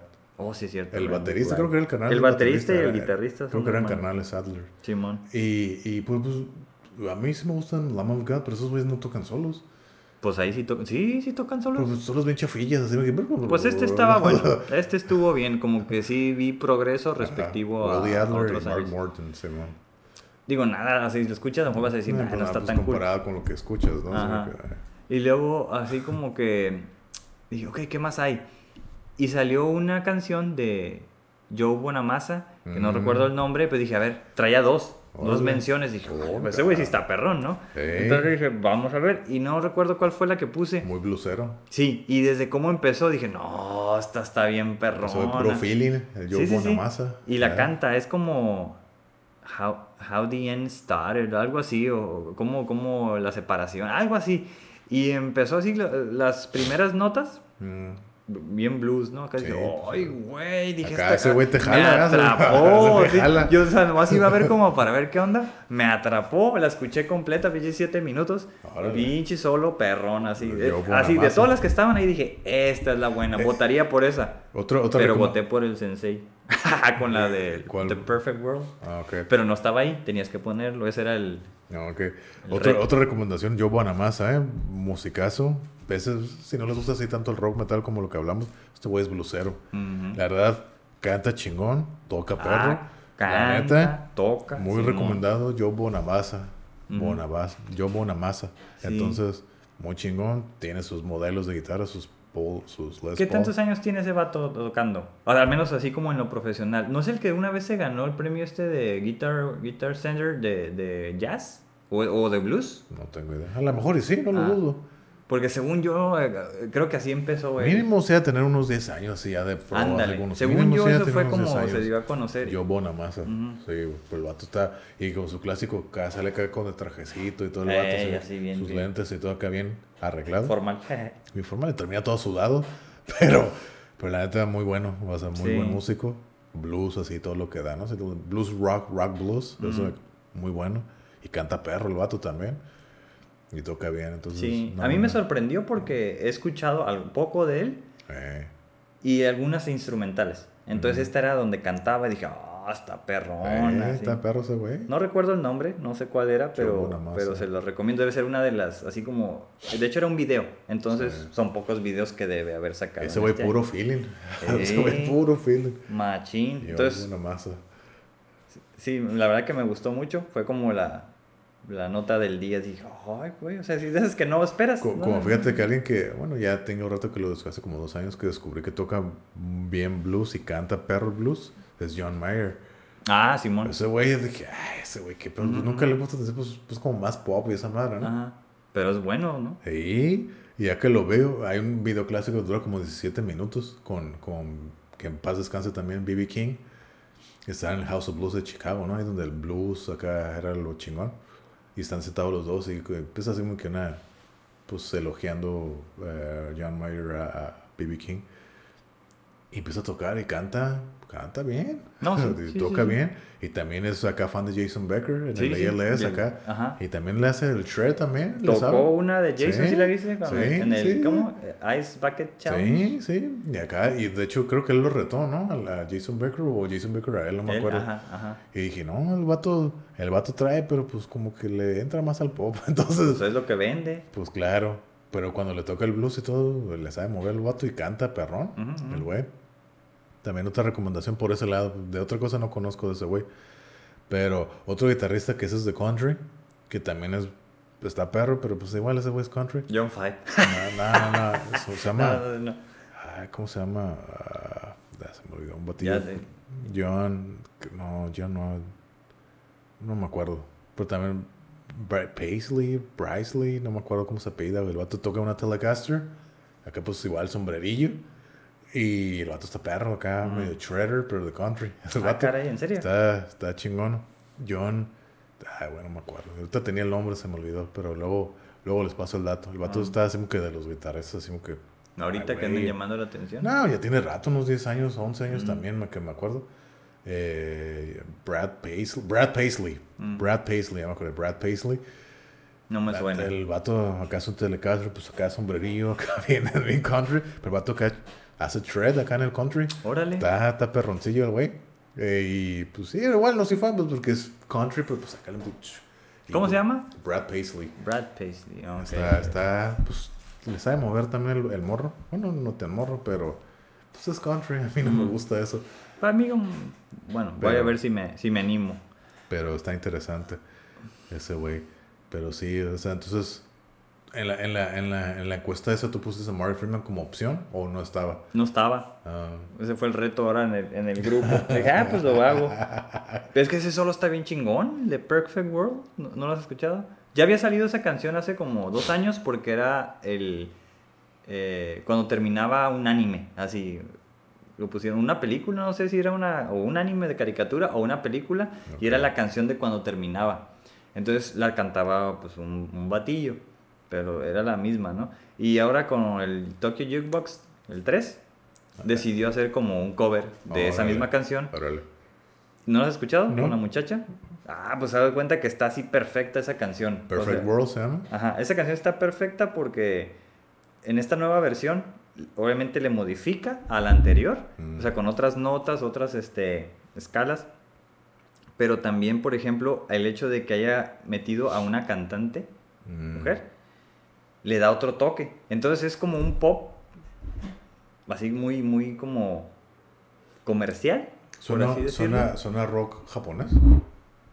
Sí, Yo soy muy rock japonés. Ajá, que, que aquí sería como pop, si lo. J-rock. No, allá sería pop, aquí Ah, sería rock. J-rock. Ajá, pero ya sabes que allá como están más pesados, pues suena, es son un más pop. los Pero así esa canción está Nihon perfecta, o sea, no le puede, canta perfecto esa mujer, así como, oh, mejor que la que la versión que hizo el hombre. Entonces Órale. dije, oh, está perrona. Y el video está interesante, así un Mm. tanto, bueno, volteenlo a ver, así como que, no quiero que lo, no voy a decir spoiler alert, Ah, pero yo cuando, cuando lo vi dije, oh, está chingón, así, me gustó mucho. Y el solo, pues, es, es de las pocas veces que mete silencio en el solo. Mm. Y le da un feeling perrón. el silencio. Pues claro, los silencios son buenos. La, la Pero él casi no los usa. Mm, No. ¿Verdad? No, no, no. no. Entonces, eh, Alarga las notas, pero no, no hace muchos silencios. No, el solo está bien perrón, así como que. Pues es garantía, tú sabes. Pero la canción. Es la garantía. canción. Sí, es uno sí, de sus sí. mejores solos, diría Sí. yo. Eh, órale. Pero no, así escuché. como que no. No, no es. Es diferente, de acuerdo a, la, al, a lo que se está diciendo en la canción. Ok, bueno, lo voy a escuchar. Sí, está bien World. interesante. The Perfect World. Y pues sí, sí le compite al que sea de todos los otros que están ahí. Órale, ¿En cuántos había de dominados? ¿Eran como 5 o 6? No, si eran como unos 20. Por eso yo dije, Ay, güey, ¿tantos? ¿tantos? Ajá, ajá. Órale.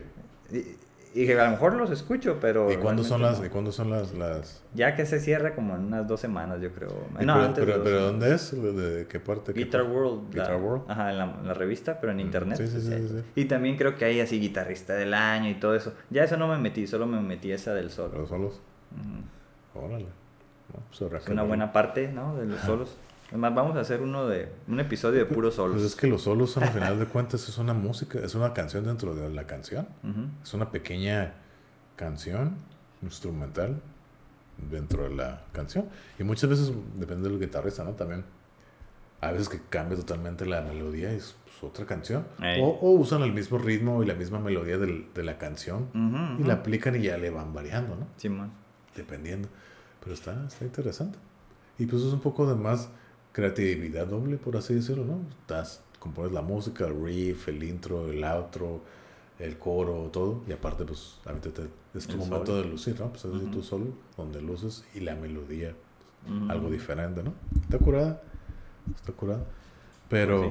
pero sí te digo, pues se me hace raro que, que Lamb of God, como dices, que pues esos güeyes que yo sepa no tocan solos. Capiches o solistas así bien chavas y Ajá. acelerados, así bien.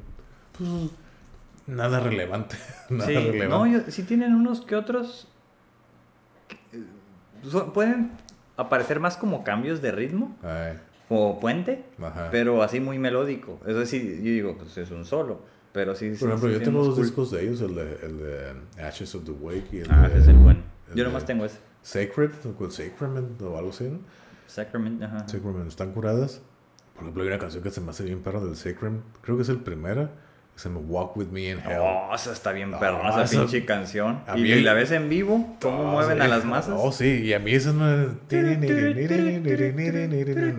Ah, no, se estoy diciendo los Bee Gees. No, hay una, así ese intro de ¡pum! Así Ey. como que me hace, me hace cabecear así Ah, machín. sí, pues sí. Pero así uno cabeceo rápido, ¿no? Así de que eso sí. Y ves el video y todo acá pinche el círculo. el Eso es lo que me falta, ir a, uno a tirar madrazos. Walk with me. Está- sí, está bien chingona esa canción. Dije, ay, la Esa y la de Black Label, creo que también fue una de, de ese disco, no sé. Red- red- Redneck. Esa Redneck. Está curada. Sí. Pero Pero me gusta más el otro disco, el Ashes of the Way. Sí, la esa, Todo la, la de Lay to Rest. Ajá. Está bien perro. A mí me gusta más la de, ¿cómo se llama? todo. Hourglass, creo. Ah, sí. Que es una que está bien La- tumbada. La 2, es Simón. Esa está bien La que se perrona. cura la de Omerta. Entonces el discurso que se vende hacia el principio está bien perra.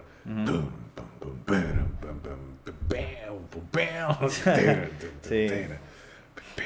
Sí, también ellos me, me gustan mucho cómo tocaban, pero Fíjate que una no banda que ahorita he estado escuchando, no, no le he estado poniendo atención, pero sí la, escu- la he estado como que oh, en todas partes. Y están perros, es una vocalista, se llama Ginger, no sé si los has escuchado. Y ahorita No. están así como que en todas partes y precisamente... sí me han salido ahí como nuestro- en nuestro- pero sí, no, no me he animado todavía. Están perros, lo- la neta, creo que son, que si no me equivoco, igual me pueden corregir, creo que son rumanos Ah, o Ucrania, una madre así, Middle Eastern, creo. Y están perros y todos musicazos, los guitarristas, bajistas, todos, la morra canta bien perro. Órale. Y escucho la rola y digo, ah, tú y- Traen. traen, traen coca. Y precisamente nuestro compa Johnny ahora publicó algo, publicó, y yo le comenté, la neta, estos güeyes están perros y la morra acá se mueve y trae acá presencia y todo. Así que, órale, es como que, no sé si ya tienen rato tocando, pero están, están así como que empezando a hacer ruido estos güeyes. Órale, ¿cuál sería la última banda que te ha llamado la atención? Así me- metalera, por así decirlo. Llamado la atención. Mm. Ahorita, ahorita que dije de la morra, me acordé de la vez que fuimos a ver. ¿Qué banda fue que fuimos a ver? Que me sorprendió la morra que, que era la que estaba en el merch y que no salía y que fue la que terminó cantando. ¿Te acuerdas de Straight Line Stitch? Straight Line Stitch. Ah, Oh, Mario, que es bien sorprendido. A la verga, Sí, ¿qué pedo? Estaba así toda la banda ya lista y el micrófono así en el piso. ¿Qué pedo? Pues, ¿qué, ¿quién va a salir? Ajá, ¿quién va a salir? agarra la morra el micrófono. Sí, man. Ay, a la madre, pinche morra así con todo y así bien flaquilla, así. No te esperabas, ¿no? Así que esta morra y era la que estaba en el merch y dije, ah, pues X, ¿no? Ya que Ah. pues, la morra agarra el pinche con el pelo anaranjado. Eh, Ah, pues fue cuando fuimos a ver Soulfly. Simón. Se la rifó, ¿no? Y dije, a la madre, está marranda como todo. Y dije, ay, a la qué chingón está. Ay. Y acá bien chiquilla, así floquilla y. Ya está, ya está de color, creo que, pero creo que era morena, ¿no? Sí, sí, era. ajá, Morenaza. era Morenita. Y dije, a la madre, esta roca que trae todo straight line stitch, ¿no? Así que, ay, a la madre. Ahí tengo la, la. Me dio la uñita el bajista de las A grandes. Y por ejemplo, una, una banda así de, de, de dos rocas que cantan, que me sorprendió cuando fui a- en- al Roxy allá en LA, que no fueron los que abrieron, pero fueron así como que fueron los penúltimos, el Cole Hayliners, Butcher Babies. Y nunca los había Ah, escuchado. Y dice, ¿qué todos así? Butcher Babies, sacan las camisetas y todo. Y esa madre, ¿qué es, güey? Y ya sale así la bandilla, pues bajista, baterista, guitarrista. Dije, ¿qué pedo de quién va a cantar? Son dos morras Órale. una güera y una morena. Eh, Acá las dos acá bien intensas, ¿no? Una, pues, una güera y una morena. El Butcher Babies. ah, Está curadilla. Son como que más. Y es lo que dicen los morros así me que. ah, es lo que me da cura, ¿no? Que digan. Igual aquí ya puedo, se puede entrar en controversia. Pero por ejemplo, antes la- las morras. Antes salían así como que encueradas. Así nomás con tanguilla y todo, y con la, y pues con las chichis así nomás entaipadas, así salían. ¿Ellas? Ajá, antes Órale. así salían, ¿no? Cuando ya me tocó verlas, yo no sabía, yo no las conocía, dije, "Ah, ¿qué pedo están? Ya las vi y dije, órale, salían así pues nomás en pues, traje de baño, y pues las chichis acá con una cruz así, como salían los morros, y pues, ah, pues la raza lo seguía, ¿no? Pues, ah, es que por eso nos siguen en la que pues, oye, pues, sales así, pues, Pues- es el show, ¿no? Y pues ya, pues ahí salieron vestidas y todo, ¿no? Pero lo que se me hizo curada, que la morra de la güera era que se llama Haiti, Haiti, Haiti Butcher, se bajó acá al, al- así con nosotros, y acá en el, en se está haciendo el match. A ver, eh, pues ya acá, bien, y ya la morra se pone, pero en el centro, o sea, y todos dándole vuelta. Y la morra cantando, y todos dándole vuelta alrededor a ella. ¿Qué, no, amigo? Ya va la ya, entonces ya la suben otra vez. Y dije, ¡ah, esa morra, qué perrón! Órale. Y acá se subía y tenía así como banquitos para subirse. Ajá. Ay, pinches brincotos que estaban acá. Órale. Dije, órale, está tan, tan curada. Sí las volvería a ver. Así que, órale, sí. No para ir a verlas, pero pues si están ahí parte del show. Dije, órale, Mm. están chingón, dan buen show las, las morras. Eh, Carla, Carla y Heidi, creo que se llaman. Carla y Órale. Heidi. Y así que, órale, están curadillas y los Butcher Babies. The Butcher Está raro. Dije, órale, nunca los había escuchado. Dije, órale. No, y pues, pues, ni yo. mucha fanaticada tenían. Dije, ¿qué son estos güeyes? Pero Mm. no sabía las dos morras. Dije, órale. Y pues te sorprende, pues son dos morras. Dije, órale. Y, yo "Ah, órale". y está, están curadillas, cantan. Y a pesar de que gritan, son diferentes voces totalmente diferentes, ¿no? La morena Oh. tiene voz más grave, la otra es como que... Y la otra es como más grave. Dije, órale, pues se complementan bien y... Está interesante. Ujú. Está interesante. The Butcher Babies. No, yo ya no, no es, eso suena interesante. Pero no, ya no he como identificado. Ahorita estoy tratando de recordar qué grupo nuevo o así me ha llamado la atención, pero no. O una banda que también descubrí que viendo a Mastodon, las dos, las dos veces que los fui a ver, a Mastodon, tocó esta misma banda que se llama Russian Circles, Mm. como círculos rusos. Pero eso era rock instrumental, era un trío, bajista, guitarrista y baterista. Pero esa es en la banda, la única banda que he escuchado que el bajo suena más que todos. Esa madre sentías el bajo así, pum, y estaban perros, así puro instrumental. Y el pinche bajo acá te retumbaba más que todo. Que, Mm. más que la batería, más que la guitarra. brum. Dije, oh, estos güeyes están curados. Están interesantes. Se llaman Russian Circles. Mm. Están, están curadillas el bajista. Y yo nunca he visto, como que el bajista era el, el- el protagonista ahí. Y yo nunca he visto tanto que hiciera tanto ruido y como lleno de pedales el bajista, así me que. Órale. A la madre, ese güey acá parecía que estaba bailando entre tantos pedaleros que estaba tocando así. Ay, güey, acá los sentías el pinche bajo acá en el y dije, ay, la madre, están, están perros, están, están perros estos vatos. Mm. Y sí, así en esas bandas, a seguir a ver bandas, he descubierto así como que bandillas, así que órale. Eso es lo rico también de ir a los conciertos. Sí, está curado, está curado, que no te esperas, o bandas que ya son famosas y que pues sales ahí que pues no te las esperabas, ¿no? Ándale. Como cuando fuimos a ver, ¿a quién fuimos a ver? A, ah, no me acuerdo qué banda que tocó una banda, That Remains o algo así. ¿no te All That acuerdas? Remains. Pues esos ya eran famosillos. Sí, ajá, por eso te digo, yo ni sabía que iban a tocar y ahí estaban All That Remains, ¿no? Creo que fue a ver a Black Label. Black. Label Society. Eh. Estuvo, pues estaba, no, no soy fan de esos güeyes, pero... Pues yo ni uno de los dos, nada más quise ir a ver a como al Zack Wild a ver qué onda. Ajá. Y pues sí, sí movieron, ¿no? Eh. Esos vatos dije, Órale, Pues pero- todo show ese vato también, es el Chisac Wild. No, no, me refiero a los de All That Remains, Ah, así sí, que dije, ok, no los conocía. o sea, Por, por ejemplo, el último show que yo fui, que fue el año pasado, en octubre, que fui a verte a Arch Enemy y a, Mm. a Mon Amarth, abrió otro vez que se llaman The Gates, o creo que se llaman The Gates. He escuchado el nombre, no tengo idea, y estaban empezados cuando, cuando llegué. Y pues sí, traían así un power y todo. Pero dije, ok, X, ¿no? Pues yo vengo a ver a Arch Enemy. Y luego, pues ya, a Mon Amarth, pues órale, qué curada. Pero Ah, esos se me faltan también. estuvo buen, buen, muy, muy buen show. Fue el último que fui. Metal vikingo. Ándale. Pero muy, muy perro. Todo el show, eso es bien teátrico también. Ey. Es cool. Y todo, las, como ya les comenté acá, peleándose con Jormungand. Bro, Acá, ah, sí, el pinche road thrust. Está bien perro eso. Sí. Ah, ¿Les tocó que les hicieran? Sí. Oh, qué chingón. Pues yo no, porque pues estaba jodido de la pierna, ¿no? Y yo saca desde lejitos y acá. Para la gente que no sabe, Ah, ahí va la explicación. Parteaguas. El parteaguas, ¿no? Sí. El rowing es básicamente, pues en el metal se da el mosh pit y el slam y todo eso, ¿no? Wall El- of Death. Wall of Death. el Headbanging. el o sea, el cabecear. Headbang es el cabeceo, ¿no? Así que, Ajá. el Wall of Death es como que hacer dos grupos, separarse. El público se El separa. público se para en dos bandos, así que, ah, pero se están viendo frente a frente.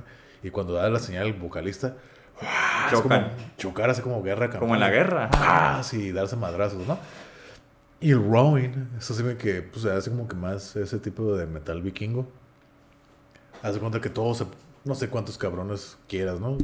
10, 15, se ponen en fila todos sentados como si fueran una lancha y se ponen a remar. Ajá, Hacer una remar. nave, digo, pero, perdón, en un barco Como- vikingo y como tienen que remar. Ajá. y todos van remando y... y eso, esa es la cura, por eso Sí, se llama sí, sí. rowing. Ajá, el remar es hace... Ah, güey, lo vi dije, Pues yo quiero hacer eso porque es lo que me falta hacer, ¿no? Ya me aventé del escenario, ya volé en los conciertos, ya hice el, el- ¿cómo se llama? También la rueda, el mosh pit, que Ah, es el el, slam que le llaman aquí. Ah, Pues ya hice todo. eh. Ya me puse, me, me pregunta mi esposa, porque pues nunca he ido a un concierto de esos conmigo. Llévala. Ya cuando sé, vuelva. me dice, tú sí te has metido a- al... Porque ve a veces los videos, ¿no? Al mosh pit con los, con los güeros, con los gringos. Le hago, pues sí, pero con cuidado, le digo, porque esos güeyes iban y te avientan. Tú- Sí. Te tocó cuando fuimos que un güey se metió y lo salió volando Ah, sí. y se perdió el concierto, ¿no? Estuvo bien botana ese. Entonces, pues con cuidado, ¿no? Sí. Pero es que también mucha gente eh, abusa de eso y como que lo- para sacar el coraje. A mí, como yo le he dicho, Ajá. a mí no me gusta ir a hacer... Si yo voy al show, porque estoy pagando para ir a ver el show. Entonces, entonces, pues yo quiero estar ahí enfrente, pero pues ahí está donde se hace todo el desmadre. Me acuerdo cuando fuimos a ver a, a, a Soulfly, que llegamos y todo estaba la banda de su hijo, de Insight. Ujú. Y pues no había tanta gente, pues estaba, yo estaba parado ahí, pues no Ah, había sí, mucha gente. Y de repente dos, tres batillos estaban haciendo el slam. Eh. ¡Pum! Y me toca un pinche codazo y me voltearon los lentes. Así, ¿qué, qué pedo? Aguanta, ¿no? Y ya se acercaron y yo les metía codazos también, pero a mí no me gusta. Y me Ajá. ha tocado de que estar ahí en la barra enfrente y nomás recibes todos los madrazos Sí, y rodillazos en la espalda y todo. Y como dije, ¿no? En el, el show de Mastodon, en el Los Ángeles, no, es lo peor que he estado. Todo el show. Recibiendo madrazos. tuve que sobrevivir, tratar de mantenerme parado. O sea, nunca pude, nunca pude estar acá agarrándome, sentía así como que, no sé, un terremoto o el mar me llevaba así, así con esa intensidad, la raza bien prendida allá en LA. Órale. Y ay, nomás sentía el patado y todo acá, cómo salía volando la gente y todo. Eh, Acá el, el crowd surfing, acá Sí, ah, caían y todos, qué madrazos y todo, y gente peleando, es que se quería meter hasta la. Eh, o sea, aprovecha. no No, eso es todo un caos. Por eso a mí no me gusta. O sea, que yo, quiero, yo vengo a disfrutar así, estar tranquilo. Pero pues, no. Y en San Diego estuvo menos peor, pero aún así, también me iba, ya me iba a pelear en San Diego con otro vato que, hey, pues tranquilo. yo no vengo". Y me dice, pues a eso vienes aquí a tirar madrazos. dije, no, yo no voy a tirar madrazos, vengo a disfrutar. Cállese la verga. Y ya lo vieron que estaban haciendo mucho desmadre también. Y ya se lo llevaron. Órale, culero, que qué bueno, puto. Entonces, Pues sí, te digo, siempre hay los, los Siempre hay cagazones. cagazones. Eh. Como ese volvemos a decir cuando fuimos a ver a Marty la última vez. Eh. Ese güey chaparrillo que estaba aquí. Quítese, me- ese más lo agarré y lo venté, ¿no? Yo me voy a meter hasta adelante. Pues órale, ¿no? Y ya se fue cascabullendo. Yo lo tenía aquí enfrente de mí. Me daban ganas de chorcarlo ya, sacarlo. La verdad. Y dije, nah, que me voy a meter en broncas. Sí. ¿Para qué? No, yo, yo respeto que hagan eso y todo, ¿no? Así que pues, está bien, es parte de cómo se está divirtiendo. Sí. Pero te digo que, que llegó un punto Pues donde estaba a un lado de, de Sí, mi esposa y tenía la mano abajo. Y dije, eso ya no es normal, ¿no? O sea, ya que tengas la mano ahí, dije, Sí. nomás lo agarré y lo aventé. Y Eh. ya de ya se, no me acuerdo dónde quedó. Pero, Sí, pero ya hay pinche gente bien impertinente, pues. Sí, o sea, que- y andaba pedo también, No, pues ¿no? sí, también por eso te digo, o sea, que ah, este güey a... no sé, disfrutar al sensei. Sí. No, me estaba acordando de así como de las nuevas bandas que he descubierto. Eh, Y pues fue la del video que te mandé de Halon, que, que son como, como- Yo los ubiqué porque salieron que tocaron en el Wacken, ¿no? De Alemania, que es uno de los festivales metaleros principales. más Espero grandes que algún día. existen del mundo, ¿no? Simón. Entonces ahí tocaron y, y dije, a ver quién son esos. Entonces así como que por los nombres, pues me llamó la atención uno, ¿no? Y ya, lo puse. Y pues son como ah, música mitológica, Como escandinava, folk- folclórica, folclórica, sí. alemana, pero es que cantan entre alemán y a- antiguo escandinavo y que se parecen, ¿no? Sí. O sea, están vinculados en, el pasado, bueno, algo así. Pero es como todo un show también. y se me hace bien interesante, ¿no? Pero a lo mejor ya luego lo, lo, lo hablamos en otra ocasión.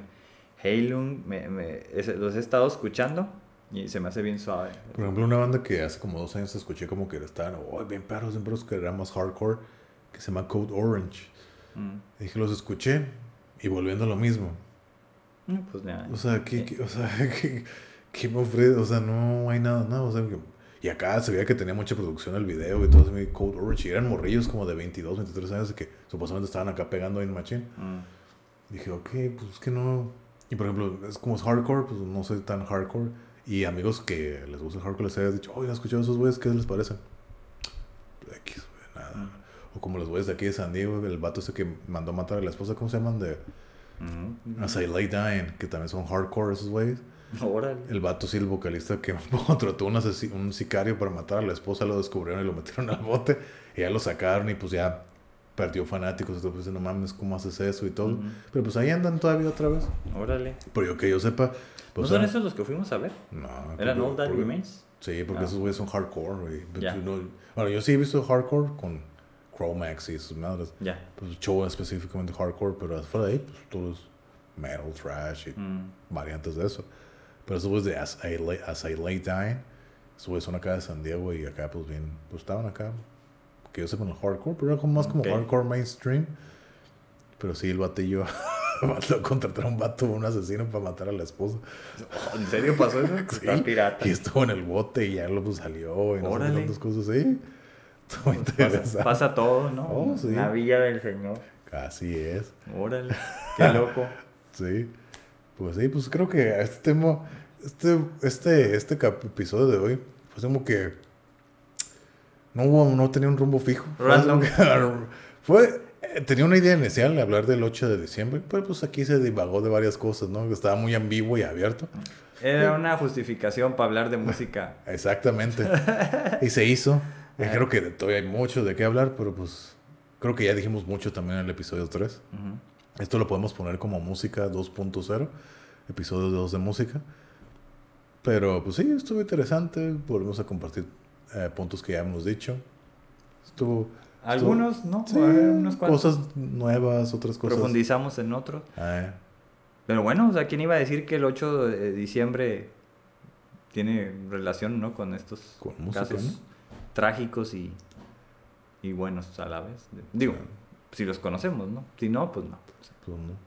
Pues si sí. no sabes quién es Marty, pues pues yo creo que como muchos sabes quién es ese. bueno, entre Marty y, y Dimebag creo que son los menos famosos de los dos, ¿no? De los cuatro que mencionamos. Ándale. Eh, pues John Lennon, pues creo que más famoso. Luego Jim Morrison. Bueno, y a lo mejor, digo, a lo mejor no lo ubican, pero no dijimos que era guitarrista de Megadeth, que así es como a veces los conocen más, ¿no? Y fíjate la, la, la, la coincidencia, ¿no? Cuando, cuando antes de agarrar, pues supongo que la gente que conoce, ¿no? Cuando Dave Mustaine, antes de entrevistar a, a hacer la audición a, a Marty Freeman, ¿no? Le había dicho a Dimebag, Sí, es cierto. pero que se quería entrar a Megadeth, dijo, me dijo Dimebag, Simón, sí le entro, pero tienes que meter a mi hermano también como baterista. Dijo, ah, no, güey, no, eres tú nomás. Ah, pues que se la chingada. Y se fue, y fue cuando agarraron a Marty, ¿no? Y ellos hicieron Pantera. Ajá, ellos hicieron Pantera. Cuando Pantera antes era una banda así como que bien hair metal, ¿no? Así que bien X, hasta el logo de la Ochentero, ¿no? Bien ochentero acá.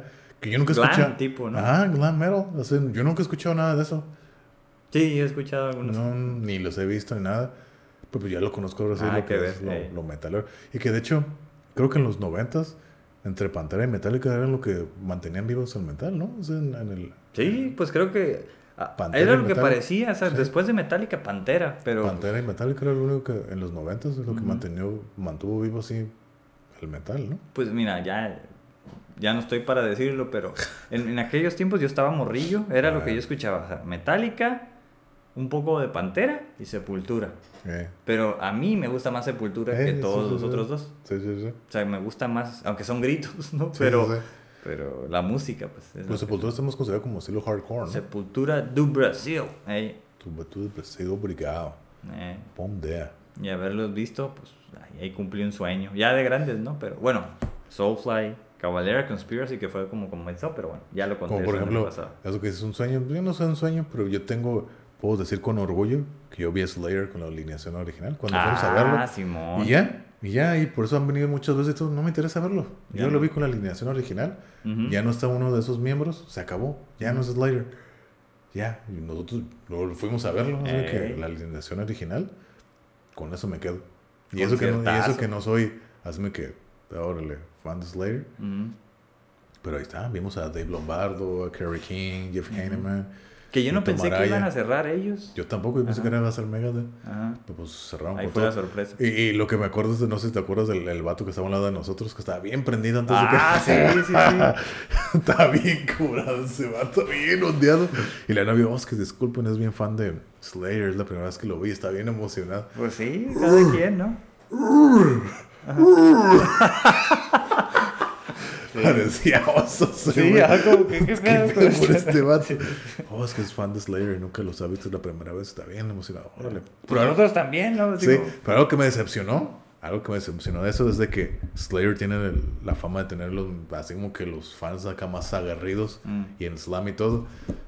No, o sea, yo desde que acá, desde donde estábamos y estábamos viendo, pinche bien apagados. Entonces dije, Pero es que "Ah, así es San Diego. San Diego es una mala plaza. Son bien apagados esos güeyes. Bien apagados, más surfo. A lo mejor, como dices, a lo mejor en Los Ángeles es como mejor plaza para esto. San Bernardino. De hecho, cuando fui a ver, a- la última vez que fui a ver a Metallica, que te digo que abrió Gojira y luego Avenged Sevenfold, Mm. el vato de Avenged Sevenfold, sale así como que hablando, a ver, San Diego, ¿sí es cierto que ustedes son bien, no son buenos para el rock y el metal. Y todos, ¡oh! Cállate, cabrón. Pues es lo que dicen. Dice que aquí son bien apagados, que aquí son más surfos y regueros y marihuanos y todo. Dice, ¿es cierto? No, no, cállate, pendejo. A ver, pues ah, muestren las pinches ganas. Y a todos, ¡ah! Pues, se prendieron. No, porque aquí me dicen que son bien apagados. Acá bien relax, chill, laid back. Y, ah, no, a ver si es cierto. Hagan ruido. ¡Ah! Y a toda la raza así. Entonces, ah, ok, es lo que quería ver, ¿no?